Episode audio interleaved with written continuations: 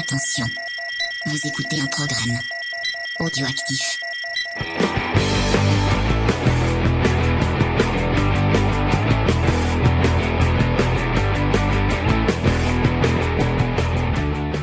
Salut à tous et bienvenue dans Comics Discovery, l'émission qui vous fait comprendre. qui non, pas du tout. euh, pourquoi euh, Non, pas du tout. C'est pas comprendre les comics. comprendre les comics. On ne fait pas comprendre les comics. euh, on n'a pas cette prétention du tout. Euh, on, on vous fait découvrir les comics. C'est déjà pas mal. C'est déjà bien. Euh, donc, euh, avec nous cette semaine, il y a euh, bah, Diane. Salut Diane, ça Bah, va Diane? Salut, ça va. Et toi? Ça va, ça va. Euh, la semaine dernière, j'avais essayé de faire des, des, des présentations de, de trucs et c'est l'émission qui, c'est l'émission qui a, qui a sauté. Et euh, du coup, à chaque fois que j'ai envie de réécrire le truc, je me dis non, mais en fait, c'était ridicule, donc je vais pas le refaire. Euh, donc voilà, c'était petit, petite. Et, et, Ma- et Mathieu dit oui, donc oui, j'avais Moi bien. j'étais vieux dans ta présentation. Non, j'ai, ah, c'est même pas vrai. J'ai dit que tu étais l'âme de l'émission Mm. puisque tu étais Et moi, et moi j'étais despotique, genre euh, je contrôle tout. euh, Ouais, voilà. Mais ça vous va bien, ça vous va bien. Bah, vas-y. Et là, là, j'ai- Tu vois, tu vois un peu, c'est dégueulasse. Il prend les plus âgés là, de l'émission. Et en voilà. plus là j'avais j'avais pensé pour Vincent dire ah, ben, que c'est l'être notre caution de, de pure se dire ah mais on on n'a rien contre les fascistes puisque nous avons un ami de droite mais euh, Alors, je, je vous félicite pas déjà. Euh, euh, j'ai envie de dire euh, pas d'amalgame, ça c'est le premier point. Et puis, euh, chers auditeurs, c'est vrai que depuis que j'ai rencontré Jem, je crois que je suis euh, la première personne qui ne vote pas euh, très très à gauche. Donc ça lui fait un peu bizarre. ouais, ça me fait mais il bizarre. se rend compte que je suis un être humain normal, euh, que je, je bois des bières, je vais, euh, j'ai des sentiments moi aussi. Ouais, tu Mince. parles de Tu manges des enfants quand même. Ouais, non, mais ça c'est normal. Ces petites saloperies, si on les laisse proliférer, euh, non, ça va pas le faire. Donc oui.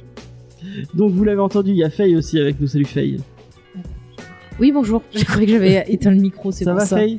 Ça va. Ça va Ah oui, ça va. euh, Faye nous a préparé tout un truc sur le, le, le cinéma Oui. alors que je lui ai dit non on ne parlera pas de ce Mais film je me suis proposé parce si. que j'entends plein de choses sur l'adaptation du comics dont nous allons parler et j'avais envie un peu de remettre un peu de contexte et d'essayer de comprendre pourquoi Monsieur Alan Moore il a des soucis avec les adaptations de ses œuvres. Et j'ai trouvé des choses intéressantes, je vais dénoncer. Et euh, on Monsieur Alan Moore, il a quand même des soucis tout court. Enfin, voilà, Oui. de base. Oui. euh, Bah, il voilà, a quand même arrêté les comics se- pour devenir magicien Voilà. donc euh, Euh, voilà Il est particulier. ouais ouais ouais Il descendrait pas de la famille de Rasputin parce qu'il a le même regard un peu a un photos. Ah, c'est des- le contraire en fait. Ah L'amour ouais. qui était avant, qui est remonté dans le passé. Ah d'accord, ça explique tout. Parce qu'il a un regard, quand je vois des photos de lui, je reste bloqué pendant 30 Oh, il est ans, mais, après. hein. mais tu sais comme si t'étais hypnotisé quoi. Bon, enfin bref, on pouvait pas faire cette émission sans Mathieu, euh, puisque fan d'Alan Moore, fan de de Kevin euh, O'Neill. Oui, les deux. Donc euh, voilà, bah forcément. Euh, ça va, C'est mes dieux à moi. Ça va, Ouais, bien, bien et vous? Ça va, c'est parfait. Ça va. Et euh, bah, on va dire bonjour à Vincent, puisque avant de l'insulter, euh, de dire qu'il est de droite, euh, on va quand même lui dire bonjour. Est-ce que ça va, Vincent? Eh ben, ça va très très bien. Et puis en fait, c'est même pas une insulte en fait. Ah, oui. Donc faut pas s'inquiéter pour ça. Euh, ouais, je suis en train de partir. Euh, donc, on, comme euh, comme Mathieu a, a peu de temps, on va faire un, on va, on va faire un, un petit ellipse. Euh, donc euh, là, normalement, à partir d'un an, vous allez avoir les news. Ah, et on commence cette euh, ces news avec Faye qui roll. Oh, on n'a qu'à pas faire les news puisque euh, Ah nous avons ouais. Des news après la fin du podcast puisque euh, Mathieu a dû partir. Donc on va parler des news, on va faire la tu t'as fait la checklist. Tu as bossé toute cet après-midi pour rien? Ça m'a pris deux minutes. elle s'en fout. Ça m'a pris deux minutes. Torché. 30 Oh. secondes. alors que Je regardais alors que, alors en que fond, Diane l'a voilà. tellement bien fait la semaine dernière, elle avait elle avait fait- elle avait écrit quatre mais, pages mais- de mais notes. parce que c'était un événement. Voilà. T'es inspiré Voilà. de la checklist événement de Mathieu. Voilà, Voilà, vous, vous comprendrez en écoutant la fin de l'émission, ça rattrapera Je la blague. déteste cordialement. euh, donc les news Cordialement en plus. vas-y. De- pour elle, pas pour toi. Alors, on commence les news avec, comme d'habitude, la Bat News. Il faut qu'elle soit là euh, pendant que Faye râle. A Elle jette micro. le micro. Euh, alors, ma Bat News, euh, encore une fois, bon, il y a, il y a pas trop de news autour de Batman cette semaine, hein, mais il faut quand même on en parle. Saviez-vous, Batman a deux oreilles. Voilà, c'était la news. Non, c'est Robert Pattinson qui dit a qu'il apprécie beaucoup la pression du tournage. Ah, j'ai cru qu'il appréciait beaucoup le costume. Donc voilà, bah, il apprécie qu'on le, bah, apparemment il, il aime bien le fait d'être, d'être le centre de tous les, de tous les, les attentions euh, des fans et tout. Donc bah pourquoi pas, c'est cool pour toi, Robert. Euh, euh, j'espère que ça en, ça en fera un, un- tu, tu nous feras euh, un super film et euh, Film tout le monde- événement. un film événement. Événement, tout à fait. Non mais là, là tu peux pas dire. Batman n'est pas le film événement. Le c'est le film Non. de ce millénaire, hein, de ce millénaire. Non, C'est la Ligue des Gentlemen extraordinaire, le film. Mais non, non, oui, non, oh. pas du tout. Il a marqué le, le, le siècle des années 2000. là. Le siècle des- Je suis fatiguée. Euh, on va vous parler de euh, Mike Mignola puisque pendant ah, le, lui, j'aime beaucoup. Pendant le confinement, euh, je ne sais pas si vous avez vu, il a fait toute une série de dessins Mm. qu'il a vendus aux enchères au profit d'une association, euh, la World Food Cantina, je crois, ou un truc Mm. comme ça. Mais il y a beaucoup de, de gens justement qui ont fait pour cette association-là. Il y a eu par exemple des réunions euh, d'acteurs de séries ou de films au profit justement de, de cette association qui permet bah, de venir en aide aux, aux familles démunies qui avaient des difficultés à pouvoir bah, se nourrir, à nourrir leurs enfants, à se soigner aussi parce qu'ils donnaient aussi des fois des, des médicaments, des choses comme ça. Donc c'était quelque chose de très important aux États-Unis. Et bah c'est très cool. Et euh, si vous n'avez pas pu euh, euh, récupérer votre petit dessin de, de Rice Krispies, oui parce qu'il a décidé des Rice Krispies. ça Mais c'était magnifique Ouais, tous ces dessins, franchement. Si vous n'avez pas pu, parce que c'est devait être aux enchères, ça devait être, ça a dû monter très très haut et très très vite. euh, sachez qu'il va sortir euh, son sketchbook. Vous retrouverez tous les dessins euh, Je qu'il a fait pendant le confinement. Et encore une fois, tous les bénéfices, tous les bénéfices reviendront à la World Food Cantina. Et, Ce et- mec et- et- où on peut se le procurer Et bah bientôt dans tout, dans toute votre bonne euh, boulangerie. Est-ce que par euh, exemple Easter egg on peut se le procurer chez faudrait eux demander à. Je, pense je- je que- vais me renseigner parce que Et bah moi tu te renseigneras et on leur demandera. Euh, Easter egg, 11 rue des Sœurs Noires à Montpellier. Allez-y, mangez-en, c'est trop bien. Mangez-en. Oui, mange, ouais, ouais, je sais pas. Et faites un coucou à Bulma de notre part Ouais. quand vous y allez. En sachant que vous, la- vous ne la verrez peut-être pas, puisqu'elle est cachée. Elle vient que pour nous. Ouais. Nous avons cette chance. Euh, donc voilà, je trouve ça très cool de la part de Mike Mignola. Euh, ce mec est, est bourré de talent, il est gentil, il est fou. Euh, si je n'étais pas avec Faye, je me marierais avec lui. Euh, Qu'est-ce que vous, euh, Vincent Trop bien te faire. Moi j'ai un peu les boules parce que c'est le genre de mec qui nous met des complexes quoi, aux autres mecs. Et Alors, sachant que le mec est super quand tu lui dis, oh, mais tu dessines pas, oh, mais non, je dessine trop mal et tout. Oui, non, mais il y a- l'humilité, il y a le talent, il y a, y a vraiment absolument, absolument tout. Je pense que c'est c'est Peut-être vraiment. qu'il cache un truc terrible qui Ouais, sortira putain. d'ici 10 ans. euh, Non Il cache des petites filles dans le Arrête, je serais trop triste Ne parce que m'ouvrez pas la vraiment masque. beaucoup. hein. C'est le nouveau Warren Ellis. la, elle, va, elle va nous porter la poisse. Non, mais les gens trop parfaits comme ça, il y a un truc. Bah, peut-être qu'en fait il est bordélique. S'il y arrive quelque chose, ce sera ta Peut-être faute, que, Diane. ouais, peut-être Ce qu'il sera fait pas la vaisselle.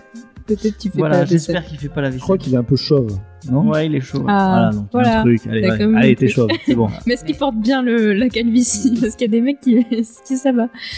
C'est un peu le Jason Statham de, du dessin de. du Ah, j'aurais dit le John Locke. Et pour ceux qui ne sauraient pas, parce qu'on fait du, on fait du name dropping, mais c'est le papa de Hellboy, euh, bien sûr. Oui. J'adore, avez- j'adore Hellboy. Si vous aimez bien Atlantide de Disney, sachez que c'est lui qui a fait une C'est- grosse partie. Ouais. du Mais cardinal. ça fait Ah, 4 bien. Putain, mais, Mais chaque fois que je le découvre, je suis. ça fait 30 fois que je C'est bien. euh, À chaque fois, je le dis, je fais, oh mon dieu, c'est vrai. Et tu sais c'est une qui bonne c'est qui- surprise à chaque fois. Tu sais qui c'est qui s'est fait ar- arnaquer sur son scénario sur Atlantide? Joss Whedon. Oh. C'est pas sur le- les- l'île le pirate qu'il s'était fait. euh, Non. Ah, je crois que c'était sur l'île le pirate. Il a pas du tout fait dit le pirate. Il a été script doctor et il a un peu repris aussi le, le scénario sur Speed et le, le scénariste de base a pas voulu qu'on le cite. Du coup, euh, voilà. Et la, la, la collection euh, Hellboy, du coup, dont on avait parlé la semaine Et dernière, bah, a des news toujours Pas de news. Euh, sachez, achète que je vous emmerde de même pas n'avoir répondu. Ils n'ont même pas daigné à répondre Bah à là, mon ils vont message. pas te répondre du tout. Hein. Eh bah, Sois poli quand même. Monsieur Hachette, on, on s'excuse. on, on on n'est pas Non, du tout. mais franchement, le CM de Hachette, euh, il, il pourra regarder ses messages. euh, euh, mais je pense il qu'il y a pas que toi qui Je pense qu'ils en ont beaucoup ils parce ont- que Hachette, ils ils, ont ont c'est rien une à foutre, pieuvre. hein, Et là, c'est vraiment spécifiquement le truc euh, collection. euh, Enfin bref. Allez, on dit qu'on s'excuse et vous sortez euh, Hellboy en collection. ouais. Oui, Allez, s'il vous plaît. bon. Nous, on demande plaît, que ça. allez, Ah, moi, moi, je, moi, je m'abonne de suite. euh, de suite. c'est trop bien tout ce qui est Hellboy, BPRD et compagnie, c'est génial, moi j'adore. Trop bien. Mangez-en euh, aussi du c'est- c'est- J'adore cet univers et j'adore les adaptations de Guillermo del Toro, je te donne le Et dire. moi, je veux le dessin de Tony de Frosties euh, en, en énorme dans ma chambre. Euh, donc on va on va on va partir sur les séries télé Ah. euh, puisque on attendait tous euh, enfin je sais pas si que tu attendais un film autour de Nick Fury. Non. Non, c'était c'est pas une série Bah, si, il y en a eu en plus. Oui, avec David Il y a David Hasselhoff. Euh, C'était d'ailleurs à l'époque une sortie événement. C'était une sortie événement, mais juste en, VHS. Ouais, ouais, mais c'était un événement. Mon, mon Mindoscope s'en rappelle. Ouais, oui, c'est Il a vrai. dit mon Dieu, cette cassette magnifique. Donc moi je comprends même pas qu'on fasse quelque chose autour de Nick Fury. Tout a été dit sur le, le personnage. Non, il a été interprété avec euh, brio. On parlait de virilité. Enfin, on parlera de virilité tout à l'heure. En euh, David Hasselhoff, c'est aussi euh, la virilité. C'est un Ah modèle oui. masculin à avoir. Mhm. Euh, En tout cas, euh, il va avoir une série télé sur Disney Plus en préparation pas autour de Nick Fury, Mais- enfin, de Samuel L. Jackson. Ça, ça. En fait, c'est pas Nick Fury, c'est Samuel Jackson la série en fait. hein, parce Voilà, que lui, euh, plus ça, oui. il arrive et ces trucs eh, eh, sur Star Wars 2 le gars il est il était en interview il a dit vas-y je veux te rejouer je veux te rejouer dedans et bah il y avait une une qui écoutait elle a dit à George Lucas il a dit ok il joue dedans le mec il arrive sur le tournage il fait eh vas-y mon sable tu le fais pas violer allez vas-y le mec il a dit ok voilà il est en train de, elle est en train de nous balancer des, anecdotes Star Wars. je fais du teasing sur ma prochaine émission non mais le mec il Euh, est Diane, énorme est-ce que tu vas regarder un film, euh, une série euh, sur euh, sur Est-ce que tu as envie de voir une série autour de Nick Fury euh, Est-ce que c'est un personnage qui Je t'intéresse crois que je le connais même pas. C'est le chef du Shield. c'est Samuel Ah, L. Jackson si, si, Samuel si, Jackson. ça y est. Ok, je savais même pas son prénom en fait. Mais du coup, je sais pas si je l'attendais il vraiment. s'appelle Nick Mais, euh, le après, euh, j'aime bien le Shield. Donc, euh, ouais. mais c'est fini le Shield. oui, oui, non, mais Ah, c'est j'aime bien, je veux dire. Je Ouais. non Dans Donc, le euh, Je MCU. plus. Je ne sais pas. Peut-être que c'est Alors, sur- c'est- après ça a changé de nom ouais il Il y a faut- Ah, parce que tellement j'ai de- pas vu les Changé, dernières saisons. changé. Alors Oui, parce sur que le Shield, c'était li- c'était le- l'Hydra. ouais Enfin, ils, ils ont été. euh, et après c'est c'est dans- effectivement ouais, c'est le c'est le Shield de de l'espace pour faire euh, Ouais, c'est très, ça, euh, ok. avec Bon. Abigail euh, Brandt je crois dans les comics cheveux On verts verra. après je sais plus dans les cheveux Je sais dans, plus, ouais. dans la série elle arrive Euh, dans la série quoi Agent of Shield ouais non, dans la série Agent of Shield je crois Mais- qu'il faut pas regarder en fait. Ouais, Non, alors, pas franchement, of alors, encore non, une non, fois, non, non, c'est de la merde. Euh, je- ah non, non, encore une Non, fois, j'ai repris les épisodes et je suis désolée, Non. c'est pas si nul que ça. Même si MacLachlan. Eh ben, je vais te dire, Eh je ben, vais te non. dire, j'ai pris plus de plaisir sur Agent of Shield que sur euh, les, les, les deux derniers films euh, Mais oui, mais c'est parce Voilà, que t'es une bim, je l'ai dit. rageuse, c'est pour ça. Bim, je l'ai dit, voilà, j'ai jeté le papier, c'est dit, voilà. franchement c'est des pubs L'Oréal les Agent of Shield ils sont tous très bien coiffés ils sont tous très beaux Oh, mais ils sont très très bien Bon, Est-ce que tu attends une série euh, Nick Fury au lieu de. Moi j'aime Samuel Jackson. Dès qu'il y a Samuel Jackson, je regarde. Donc euh, c'est comme The Rock, tu vois, ou des serpents dans Anderson. l'avion. Non, ça par contre c'est le seul que je peux pas avoir de lui. Alors arrête avec ça. Vincent, est-ce que tu vas avoir une série Nick Fury? Il est méchant. non Mais tu es sûr? T'es sûr c'est quand même une série événement sur Disney Plus hein? Oui c'est vrai La Ah, mais c'est sur Disney Plus. Ah. Oui, c'est sur Disney. Il y a mieux sur un Disney. abonnement, je regarderai. Oui, peut-être. Euh, Non, ça sera Disney. Demande à Faye, elle te donnera le tien. Euh, Moi je regarde Mandalorian dessus. c'est la seule chose que tu regardes. Tu l'as pris juste pour Non, ça. regardes rien du Non, tout. alors je regarde les vieux films qu'il y a Et de Gargoyles, Disney. Parce que Gargoyles, c'est J'ai Ah, regardé les. Goonies. Enfin, euh, c'est trop bien les petits oursons. Oh putain, Ouais, c'est une truc que je Euh, et le truc événement de ces news, C'est euh, trop bien. Mais événement que pour Faye, je pense. C'est Oui. qu'on a une première image euh, de US Agent. Euh, euh, Ah oui, oui, ça la- m'intéresse en effet. En effet, ça m'intéresse. Vous allez comprendre. Euh, donc, C'est mon US futur un personnage. euh, Oh non, mais il est super moche. T'as vu sa gueule? Mais non, il Ah. ressemble à son papa. Ah non, mais non, de- parce que regarde, je, je, je commence à sortir Enfin, ah, avec, ah, il me présente son père, je l'arc pour le père et c'est réglé. Mais c'est c'est bon. Mais il est vieux. Bah, vous Et allez c'est un connard de droite. Mais oh, c'est- c'est John Carpenter alors qui je, le je, dit. je m'insurge Non, non, sur mais le vraiment connard de de droite Non, mais vraiment très de droite. Très de droite. Je m'en fous, il peut encore Très, servir. très de droite, là, pour le coup. Non, c'est pas vrai. Oh, si. C'est c'est juste John Carpenter qui a dit il est pas comme moi, il est de droite, c'est tout. Enfin bref, Euh, on va Ouais. continuer. Donc US Agent, c'est un personnage euh, qui est censé remplacer euh, Captain America, qui va arriver dans The Falcon and the euh, euh, Winter Soldier, la série Disney Plus que Diane va regarder avec. euh, Ah bah Avec moi maintenant amour. je vais la regarder, ça c'est sûr. Et en fait, il est incarné par quelqu'un que vous connaissez peut-être, puisque c'est Wyatt Russell. Vincent, sais-tu qui est Wyatt Russell? Oui, il a joué dans 22 Jump Streets C'est vrai? Et tu es, tu sais qui est le papa de Wyatt? Ah non non, on va demander à Faye. Euh, Diane. Euh, Diane, sais-tu qui est le papa de Wyatt Russell? Absolument pas. C'est Kurt Russell. Tu es, et c'est Ah, voyez pourquoi je Kurt veux le Russell? père. C'est mon chéri. Elle sait pas qui. Bon, allez, explique-nous qui est. Snake Plissken qui dit Call me Snake. Voilà, dans, dans les films de Carpenter, il était dans The Thing, il était dans Jack Burton, j'adore ça. Alors j'ai vu The. Thing, mais euh, Ah, C'est le héros de The Thing. Ah, ok. Ouais, avec la barbe. Alors. Wyatt Ok. Russell, Oui. c'est sa gueule en blond et en encore plus. Et il a eu, c'est pas vrai. Ah, il a- mais, mais- mais il Mais est pas il est très de droite. Mais hein. c'est c'est pas vrai, c'est c'est juste ah. c'est juste Carpenter qui a dit dans un documentaire. Et puis il a dit je m'en fous, c'est pas grave, on bosse bien ensemble. Il est pro et tout, arrête tes conneries. Bah ça c'est parce que chez les ricains ils sont tous pro Inera. Oui. Charlton Heston aussi. Bah oui, en plus maintenant. enfin, On va pas s'empêcher de regarder la planète des singes. Ah, non, mais mais attends, mais. Ils l'ont fait péter, les Mais criminels. mais contre- c'est un connard. On est d'accord que Ah. le personnage de, de, de, de Taylor dans Ah. la c'est un connard. Il est égocentre. Oui, oui, oui.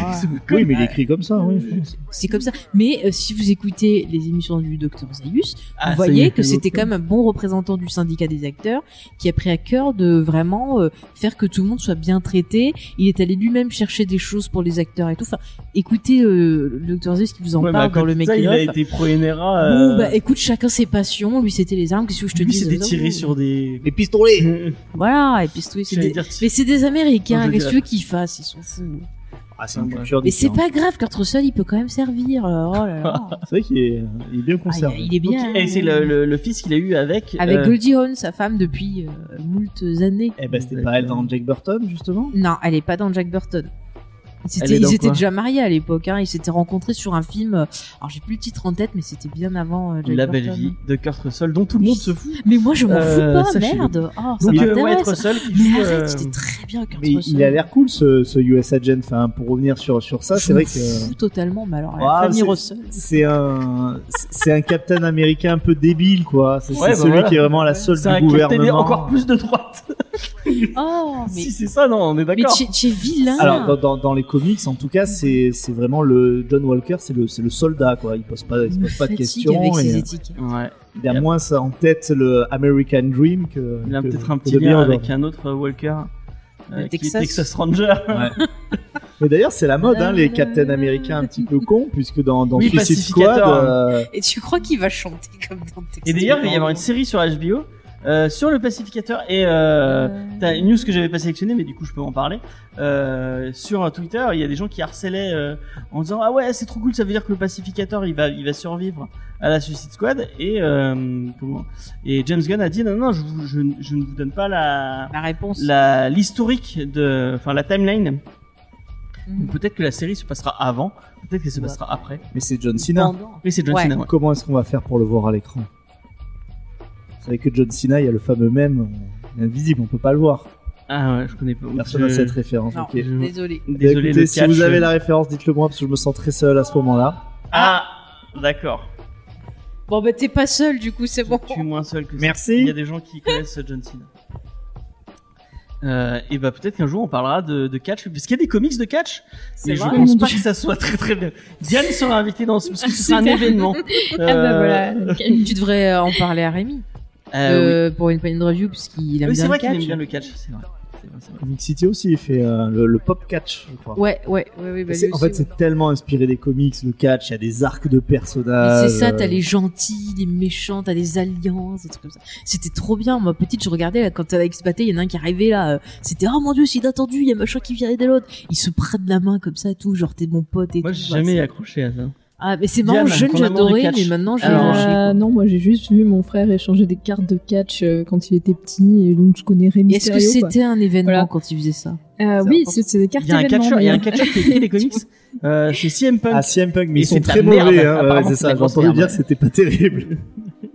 Euh, donc voilà. Euh, Moi, j'aime bien The Rock. non, Et non. euh, bon bah petit bon le trailer donc tout le monde se branle puisque je l'ai j'ai demandé euh, j'ai demandé sur la converse on, est- on a une grosse converse de groupe avec qui on parle avec toute l'équipe Et dis pas des gros mots, Et, c'est euh, des enfants qui écoutent. mais il y a pas d'enfants qui écoutent. euh, Et qu'est-ce que t'en Si, il y a sais la fille de.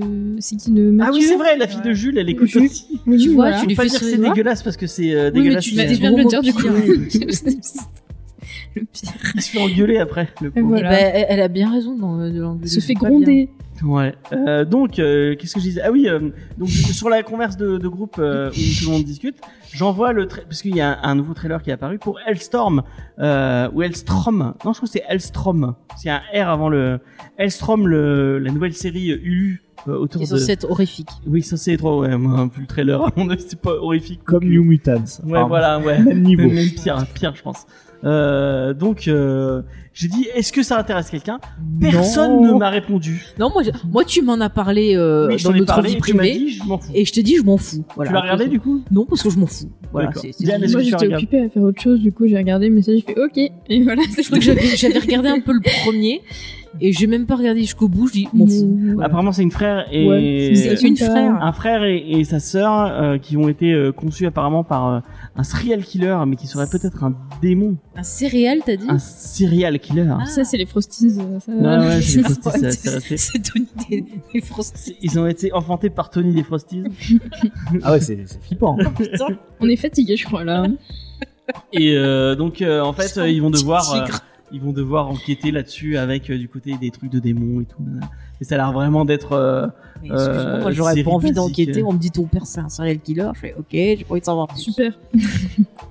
Est-ce que t'as regardé ce trailer Non, t'as même pas regardé ce trailer du Alors, tout. il il faut dire que ces conversations, quand vous ratez euh, 5-6 heures C'est parce ça. que vous êtes au boulot, etc., que vous voyez les notifications, C'est il y a- généralement il y a 100 56 messages à peu près. Donc, Et c'est euh, pour bah, ça que moi j'ai proposé de faire euh, une euh, un groupe euh, discussion et un groupe organisation. Mais est-ce Oui. qu'on m'a écouté Faut qu'on se fasse un fil WhatsApp avec. euh, Non, on se fait un Discord d'équipe Ah ouais. avec des salles. Mais ouais, mais il y a pas tout le monde qui est sur Discord. Bah, ils Allez tous s'inscrivent. sur Discord et puis c'est. Notamment C'est notre quelqu'un que je regarde actuellement qui m'a dit qu'il était trop vieux pour comprendre le Discord. je, je ne sais pas l'utiliser. C'est pas compliqué, ça C'est pas va. compliqué Discord. On t'explique si tu veux. Même les Il des y a, tutos. il y a- d'ailleurs, je, je me suis rendu compte euh, euh, hier ou avant-hier que j'avais quitté sans faire exprès le, le Discord des, des castors. C'est Ah pas bah bien. Et donc euh, j'y j'y suis retourné. J'ai, en fait j'ai tellement de trucs donc j'ai voulu j'ai dû voulu ranger et euh, bah, j'ai, quitté sans faire exprès. Enfin bref, c'est, ma vie.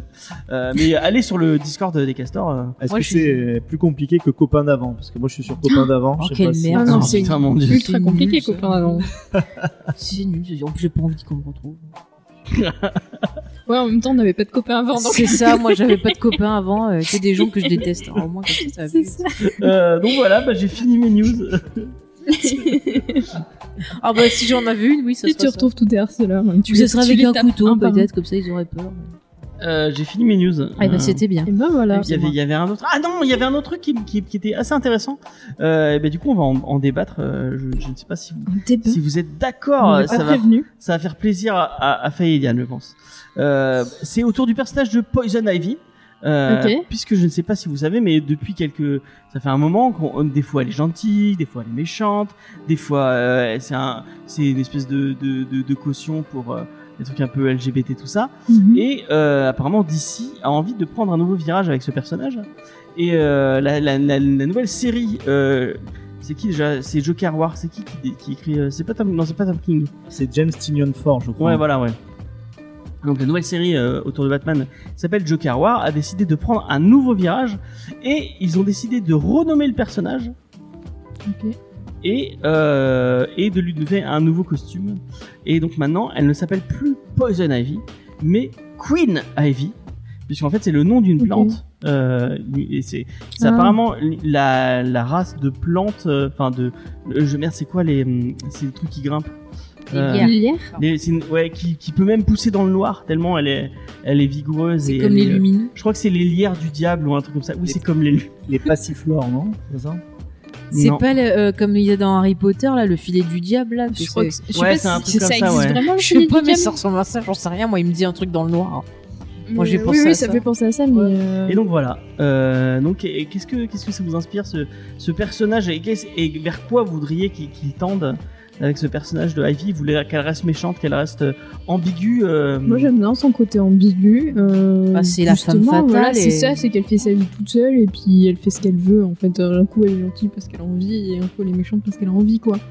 Donc euh, après le changement de nom de costume, euh, Queen Ivy. non ouais, pourquoi pas, j'en sais rien. Ils en font un peu un autre personnage, enfin j'en sais rien, c'est un peu. On dirait que c'est Beyoncé, tu sais, Queen Beyoncé. C'est ça, Queen. Queen Queen. Ouais. C'est comme Puff Daddy, elle a changé de nom. euh, C'est ça. Ouais, voilà, bon. Bah. Je sais pas, moi je, je trouve pas que c'est, c'est- elle représente un peu la femme fatale. Euh, Moi j'aime, Mm. j'aime bien ce côté ambigu, mystérieux. Après ils ont fait des choses intéressantes dans, dans la série justement euh, avec euh, Harley Quinn. Qui... Mais D'ailleurs, Stéphane Sejic, donc qui a fait Arline, Ouais. a fait une série sur euh, Poison Ivy qui s'appelle euh, Ouais, moi, je te parle Ivy, de, la, de la série animée. Ah, la série animée. Mm. Tu la- le, le, le comics Ivy, du coup, je suis allée voir après qu'on a fait euh, Ouais. l'émission sur euh, Harley Quinn, parce que j'avais bien aimé. C'est pas Mela, je crois. euh, je sais pas, mais en tout cas, je suis allée voir parce que je voulais voir s'il y avait des choses un peu faites sur d'autres persos. Et je suis tombée sur Ivy et c'était pas, c'était pas trop mal. C'est moins bien que Harley Quinn. Je préfère Harley Quinn, mais ça allait. Mais par contre, j'aime bien la série animée où elle est dedans. Ils font des trucs intéressants Ah, avec la- elle. Il y a la série Har- Har- Harley, Harley Quinn. Oui. c'est ce que je te parlais animée, qui est intéressante, qui d'ailleurs va passer sur HBO Max pour la troisième saison. Parce que je pense que t'as dû en parler là, du, du remaniement de d'ici. euh, Non, pas du tout. ah bah en fait c'est que il y avait une plateforme de DC où il y avait toutes les séries et tout ça. Tout ça ça va passer sur DC HBO Universe. Max et ils vont faire euh, DC multiverse, je sais pas quoi. DC Universe, ça va devenir un truc pour les, pour les comics. Pour les comics voilà et du coup toutes les séries c'est passé sur HBO Max donc euh, Ouais. ou cette série animée. Après pour le changement de nom euh, Et je crois Enfin- que ça va passer sur, tout- ou ça passe en ce moment sur Toonami, euh, la chaîne française. où ah ouais ah de- bah ça doit être censuré alors. peut-être. C'est gore, hein. Ah bah oui puis puis même t'as tout un côté un peu bah un peu pas LGBT mais il y a quand même des choses euh, un peu ambiguës entre les deux quoi. Enfin dans ce que j'ai Tu l'as vu. vu toi cette série animée dans Oui, oui, je, je l'ai vu, oui. En fait, elle a tout un arc, elle, avec euh, Kate Mann, euh, où ils doivent se, Mm. se marier, mais c'est vrai qu'il y a l'espèce de, de tension euh, euh, amoureuse qu'il y a depuis quand même, un- j'ai l'impression, un très bon moment hein, entre. Oui. Et puis, c'est vrai que ça. Bah, depuis Gotham Girl. Gotham Sirène même. Gotham. Sirène, ouais. Oui, à fond. Mm, mm. Ouais, peut-être, ouais, Ouais, peut-être. ouais, ouais. Mais en tout cas, c'est- j'ai l'impression que selon les auteurs et leur sensibilité, euh, un coup, euh, c'est clairement énoncé. euh, Enfin, pour vraiment pas le voir, faut être, euh, faut, faut- faut ne pas le vouloir. Mm. Des fois, du coup, euh, ils les éloignent un petit peu. Après, euh, Après, faut pas oublier que DC Mais c'est bon. très conservateur. Non mais je trouve que changer de nom, l'appeler Queen Ivy, c'est un peu débile. Enfin, c'est déjà une Queen depuis un moment dans notre cœur, donc c'est pas la peine de mettre le nom, quoi. Enfin, j'aime bien Parce qu'ils envoyer. veulent mettre Queen et Queen et du Ouais, coup, c'est débile. C'est genre Queen. Regardez, elle s'affirme, mais les Queens.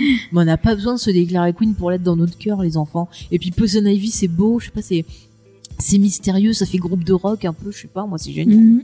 Et je vais mettre Ouais, Queen. puis elle est dans. Enfin, je veux dire, le personnage est quand même connu sous ce nom depuis un sacré bout Ouais, de temps. ouais. quoi, Je pense que euh, tout le monde l'appellera Poison Ivy quand même. hein. Ouais, il y a des chances que ça.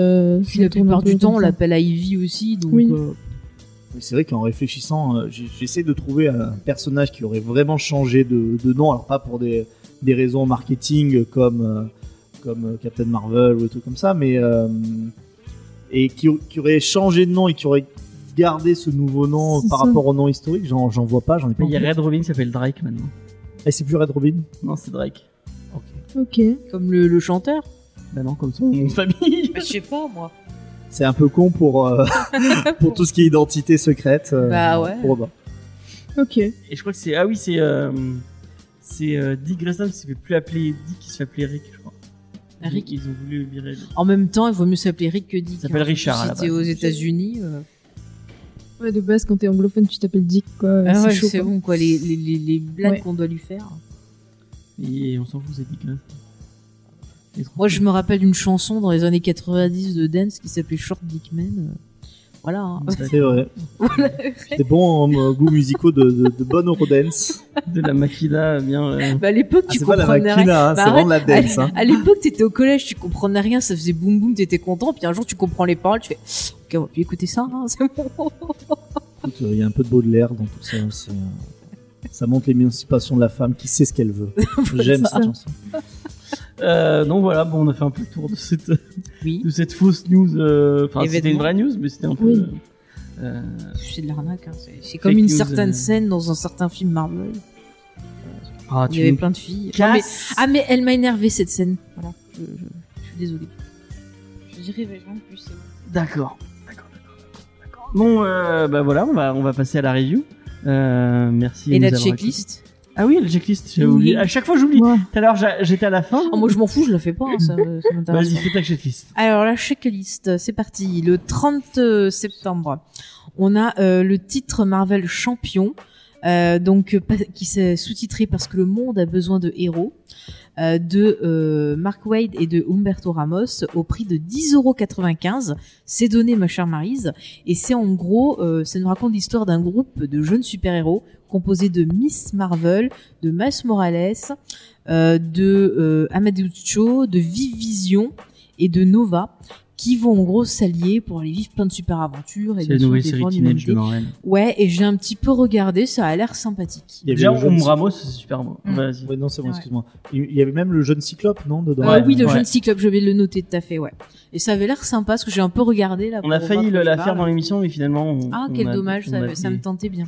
Euh, oui. C'est vrai que c'est quand même étonnant euh, sur, sur cette sortie parce que ce qui se passe dans, en francophone sur X-Men, on est vraiment plus du tout euh, Ah dans ça. non, Enfin, ne euh, serait-ce que rien que le jeune Cyclope, euh, je sais pas où il est parti dans les limbes. hein. Oh non.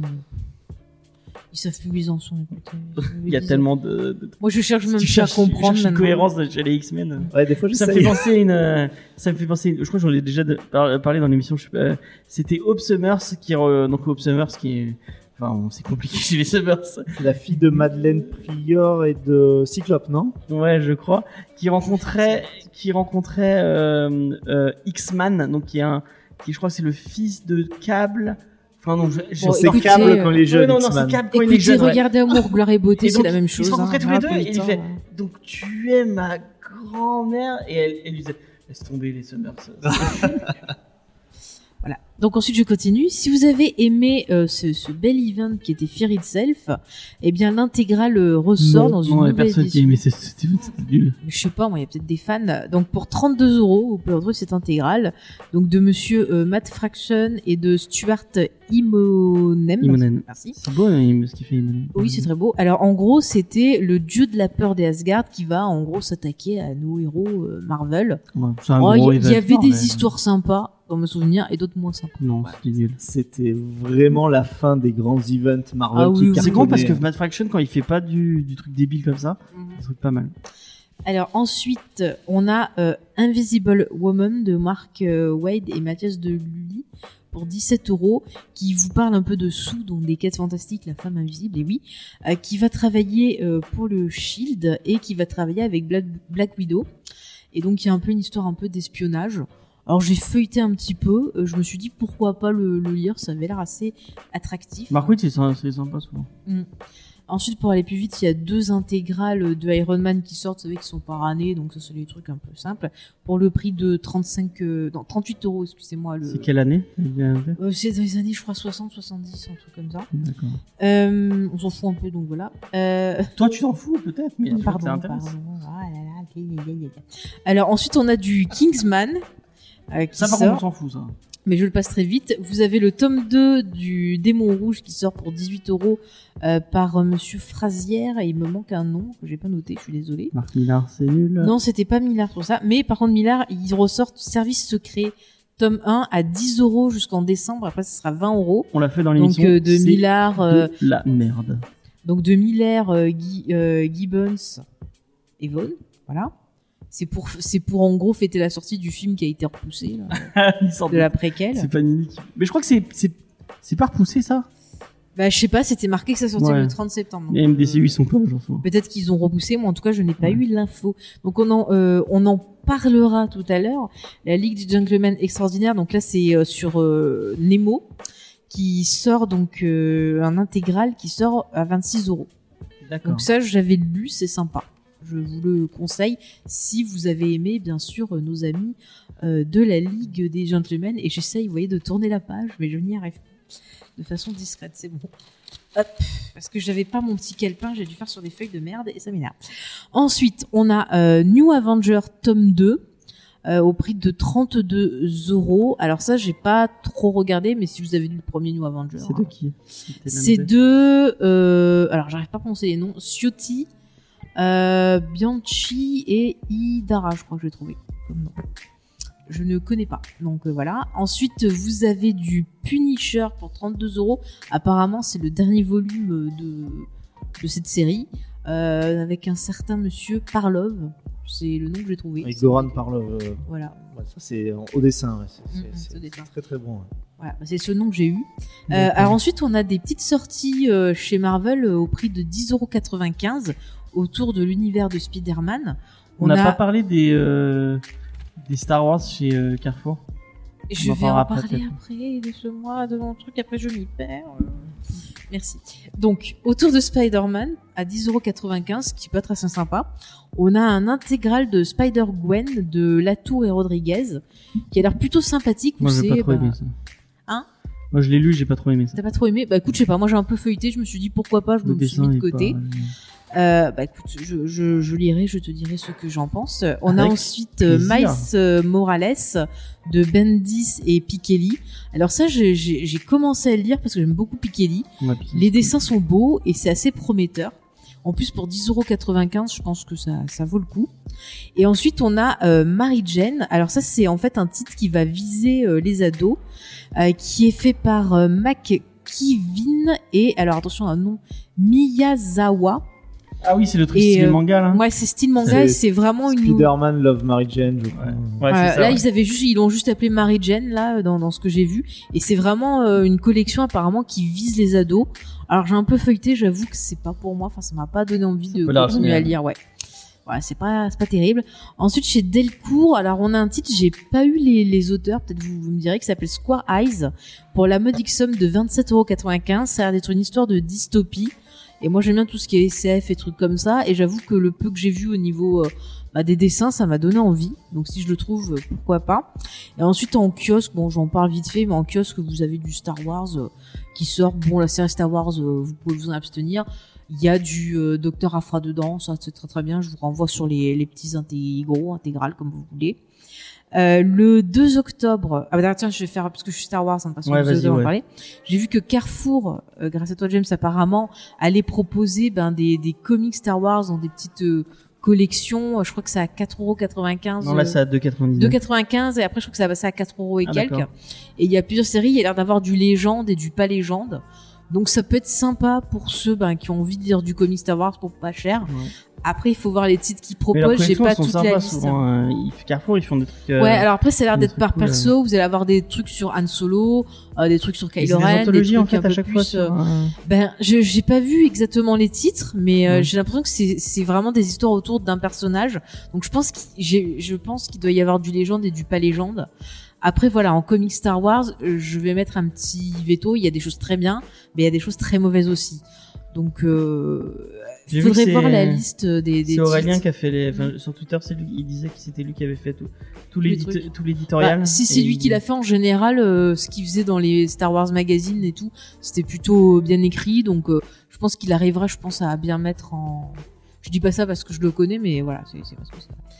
Mais bon, pourquoi pas Il faudrait que j'ai un, un aperçu de la liste pour vous conseiller éventuellement des, des titres. Ouais. si vous Bah, si vous tombez, si vous tombez dessus sur un- dans un carrefour, Mm. allez, allez. Bon, après, pour ce prix-là, vous pouvez, vous pouvez Ouais, y pour aller. 2,99. Pre- prenez tout ce qui a, en général, tout ce qui a un rapport avec Vador dans les comics, c'est plutôt pas mal. Euh, tout ce qui a un rapport avec les clones aussi, il y a des histoires pas mal, donc euh, des histoires de par clone quoi. Donc euh, allez-y, euh, vous pouvez foncer. Euh, Ce qu'il y a autour de Kylo Ren, par contre, c'est pas très beau au niveau dessin. Scénario, a des choses intéressantes, mais pas tout. Je vous renverrai plus sur les, les romans, quoi. Voilà. D'accord, Mm. merci. De rien. Donc le 2 octobre, pour James, donc euh, le fameux Batman euh, Curse of the White Knight, il y a trois éditions. Alors il y a une première édition à 22,50€. Il y a la Fnac qui fait sa propre édition à 25 euros apparemment. Avec Et une couve euh, spéciale. Ouais, et il y a l'édition en noir et blanc à 29 euros. C'est a- réservé chez Easter Egg à Montpellier. Très bien. Il y a également la ressortie de Punk Rock Jésus à 35 euros. Ouais, les Euh, grosses éditions Black Label. euh, C'est ça, Black Label. Et vous avez aussi la ressortie de Tokyo Ghost. Alors, euh, vous avez la version couleur à 22,50€ et à 28 euros la version noir et blanc. Tokyo Ghost, c'est Rick Remender et Sean Murphy. Voilà, oui, mais c'est ça, tout. On, on l'a fait dans l'émission d'ailleurs. Oui, on l'a fait, c'est exact. Et pour finir, euh, pour les amateurs du genre, euh, Vestron, ou Westron, je sais pas comment tu prononces ça, Vestron. Vestron, euh, nous propose Robocop versus Terminator de Frank Miller et Wal- Walter Sampson, je crois, au prix de 19,99€. Alors, je, je suis un peu, je ne sais pas. Le titre me donne envie, mais bon, Frank Miller, je, suis pas sûre. Et puis Vestron, je trouve qu'on a été assez déçus parce qu'ils ont proposé au niveau euh, éditorial, euh, enfin, pour le prix, c'est pas des, des albums. euh, Bah, nous, on a pris, on a pris les. on a le Alien et on et a le le Planète des Singes. Planète des Singes, ouais. Et je trouve que c'est cher, c'est vraiment cher. C'est cher parce que si c'est quelque chose qui est très euh, dans un, c'est pas des couvertures dures. Euh, L'édition est pas super super par rapport à la version euh, anglaise. Il y a pas vraiment de plus-value. Limite, il vaut mieux prendre la version anglaise pour je parle de la planète des singes par exemple. Ouais. Même Alien, j'a- j'avais vu la version euh, En plus, c'est des petits en formats. anglais. Ouais. Alors que c'est des euh, plus gros formats en anglais, c'est beaucoup mieux pour le confort de lecture. Mais c'est répond pas à mes mails, donc. euh, un autre. Et c'est c'est c'est plus Dark Horse qui a toutes ces licences. Non, non, non, c'est euh, c'est, euh, Pas Dark Horse en France, de toute façon. Ouais, en France, il y a pas. Mais voilà, c'est Vestron qui les a. Et puis en plus, maintenant, bah, vu que Disney trucs, a racheté euh, pour euh, tout ce qui est euh, Alien, euh, bon, Terminator, non, je crois pas qu'il est, ni Robocop. Predator, c'est chez qui? Euh, Robocop, c'est Fox, donc c'est maintenant Disney. Les Predator et Alien, j'ai vu qu'il commençait à y avoir des couvertures dans le monde Marvel Ah oui, c'est vrai, 616, c'est vrai, enfin, c'est vrai, on en 616 avait pas d'ailleurs. Donc mais- euh, j'attends de voir, mais voilà. Voilà, en gros, pour Ok. les sorties. Merci pour cette checklist. De rien, j'espère que tu étais content. Oui, je suis très content. Il y, a des, il y a des trucs qui vous ont donné envie dans la checklist, euh, Diane? Euh, là, rien qui m'a marqué particulièrement pour l'instant, donc euh, bon, voilà. La D'accord. prochaine. Bah, si t'as pas lu Tokyo Ghost, euh, je ne te le conseille pas parce que non, j'avais pas trop aimé.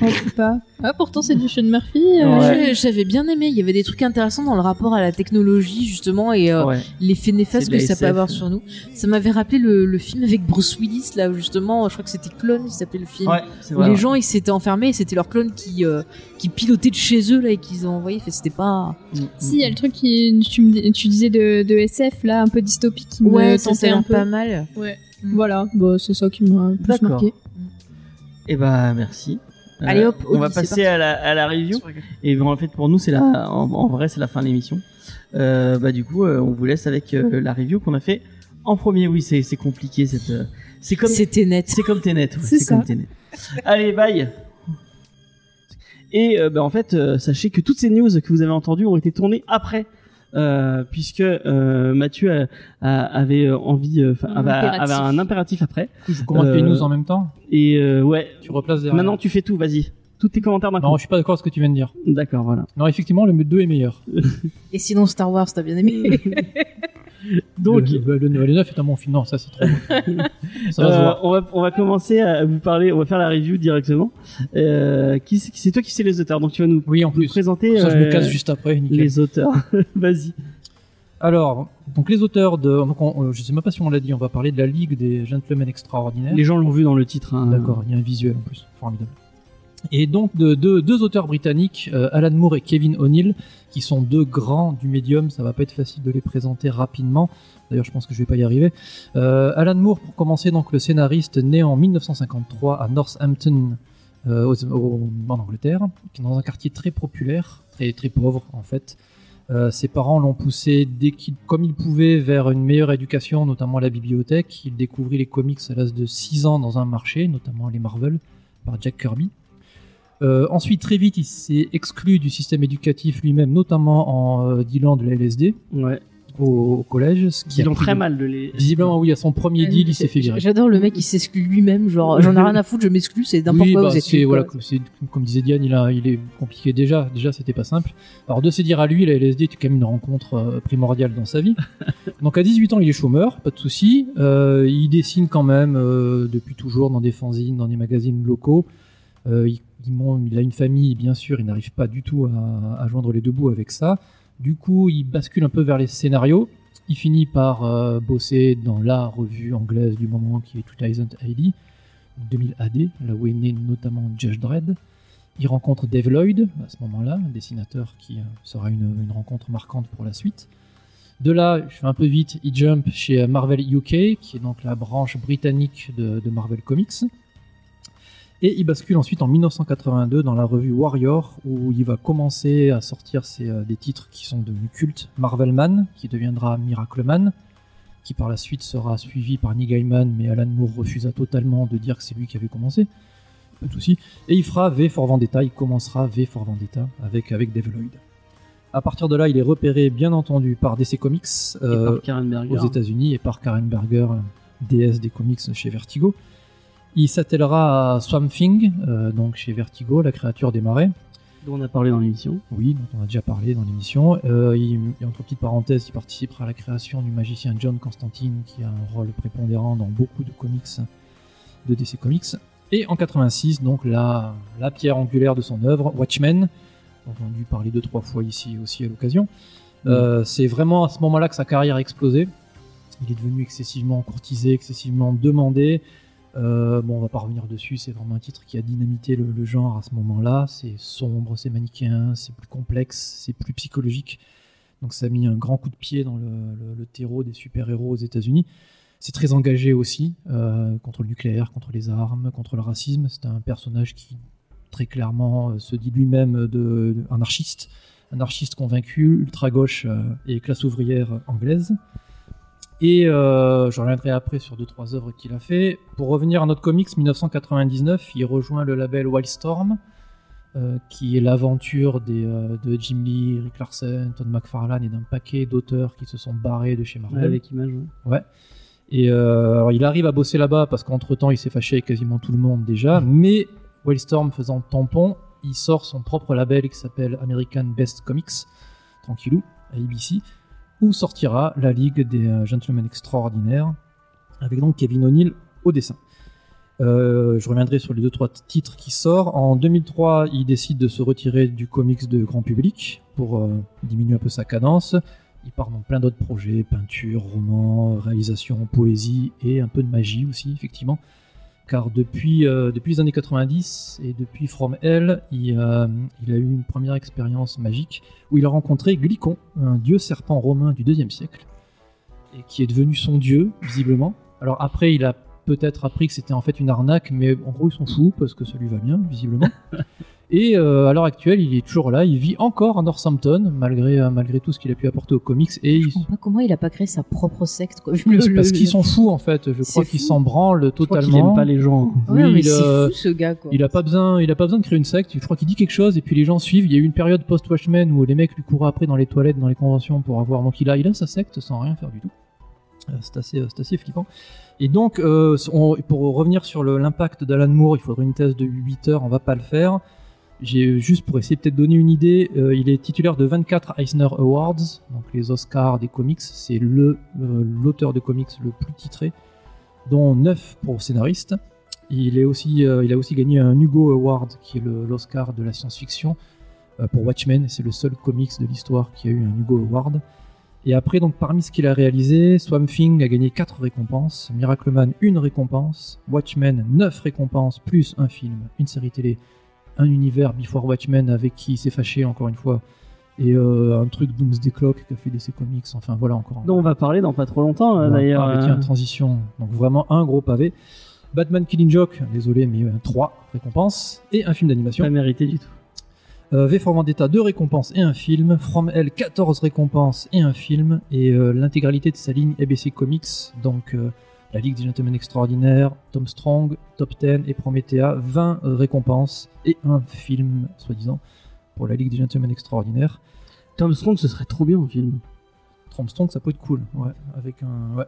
On n'a pas, on, ça, on a si parlé. jamais, hein. S'ils y font le même sort et, euh, qu'ils ont fait sur la Ligue Non, des non, mais, mais non, mais. Non, mais vous allez, vous allez voir, le contexte est très intéressant. Je, je tease, mais c'est vrai. D'accord, d'accord. Après, un dernier titre pour euh, Neonomicon, qui est l'un de ses derniers titres, qui est un préquel à Providence, qui est aussi extraordinaire. Moi j'aime beaucoup pour le Oui. coup. Je, je- voilà, j'en profite pour faire. euh, Ouais, ouais, c'est vraiment très très bien. C'est fan pour les fans de Cthulhu hein, complètement. Oui.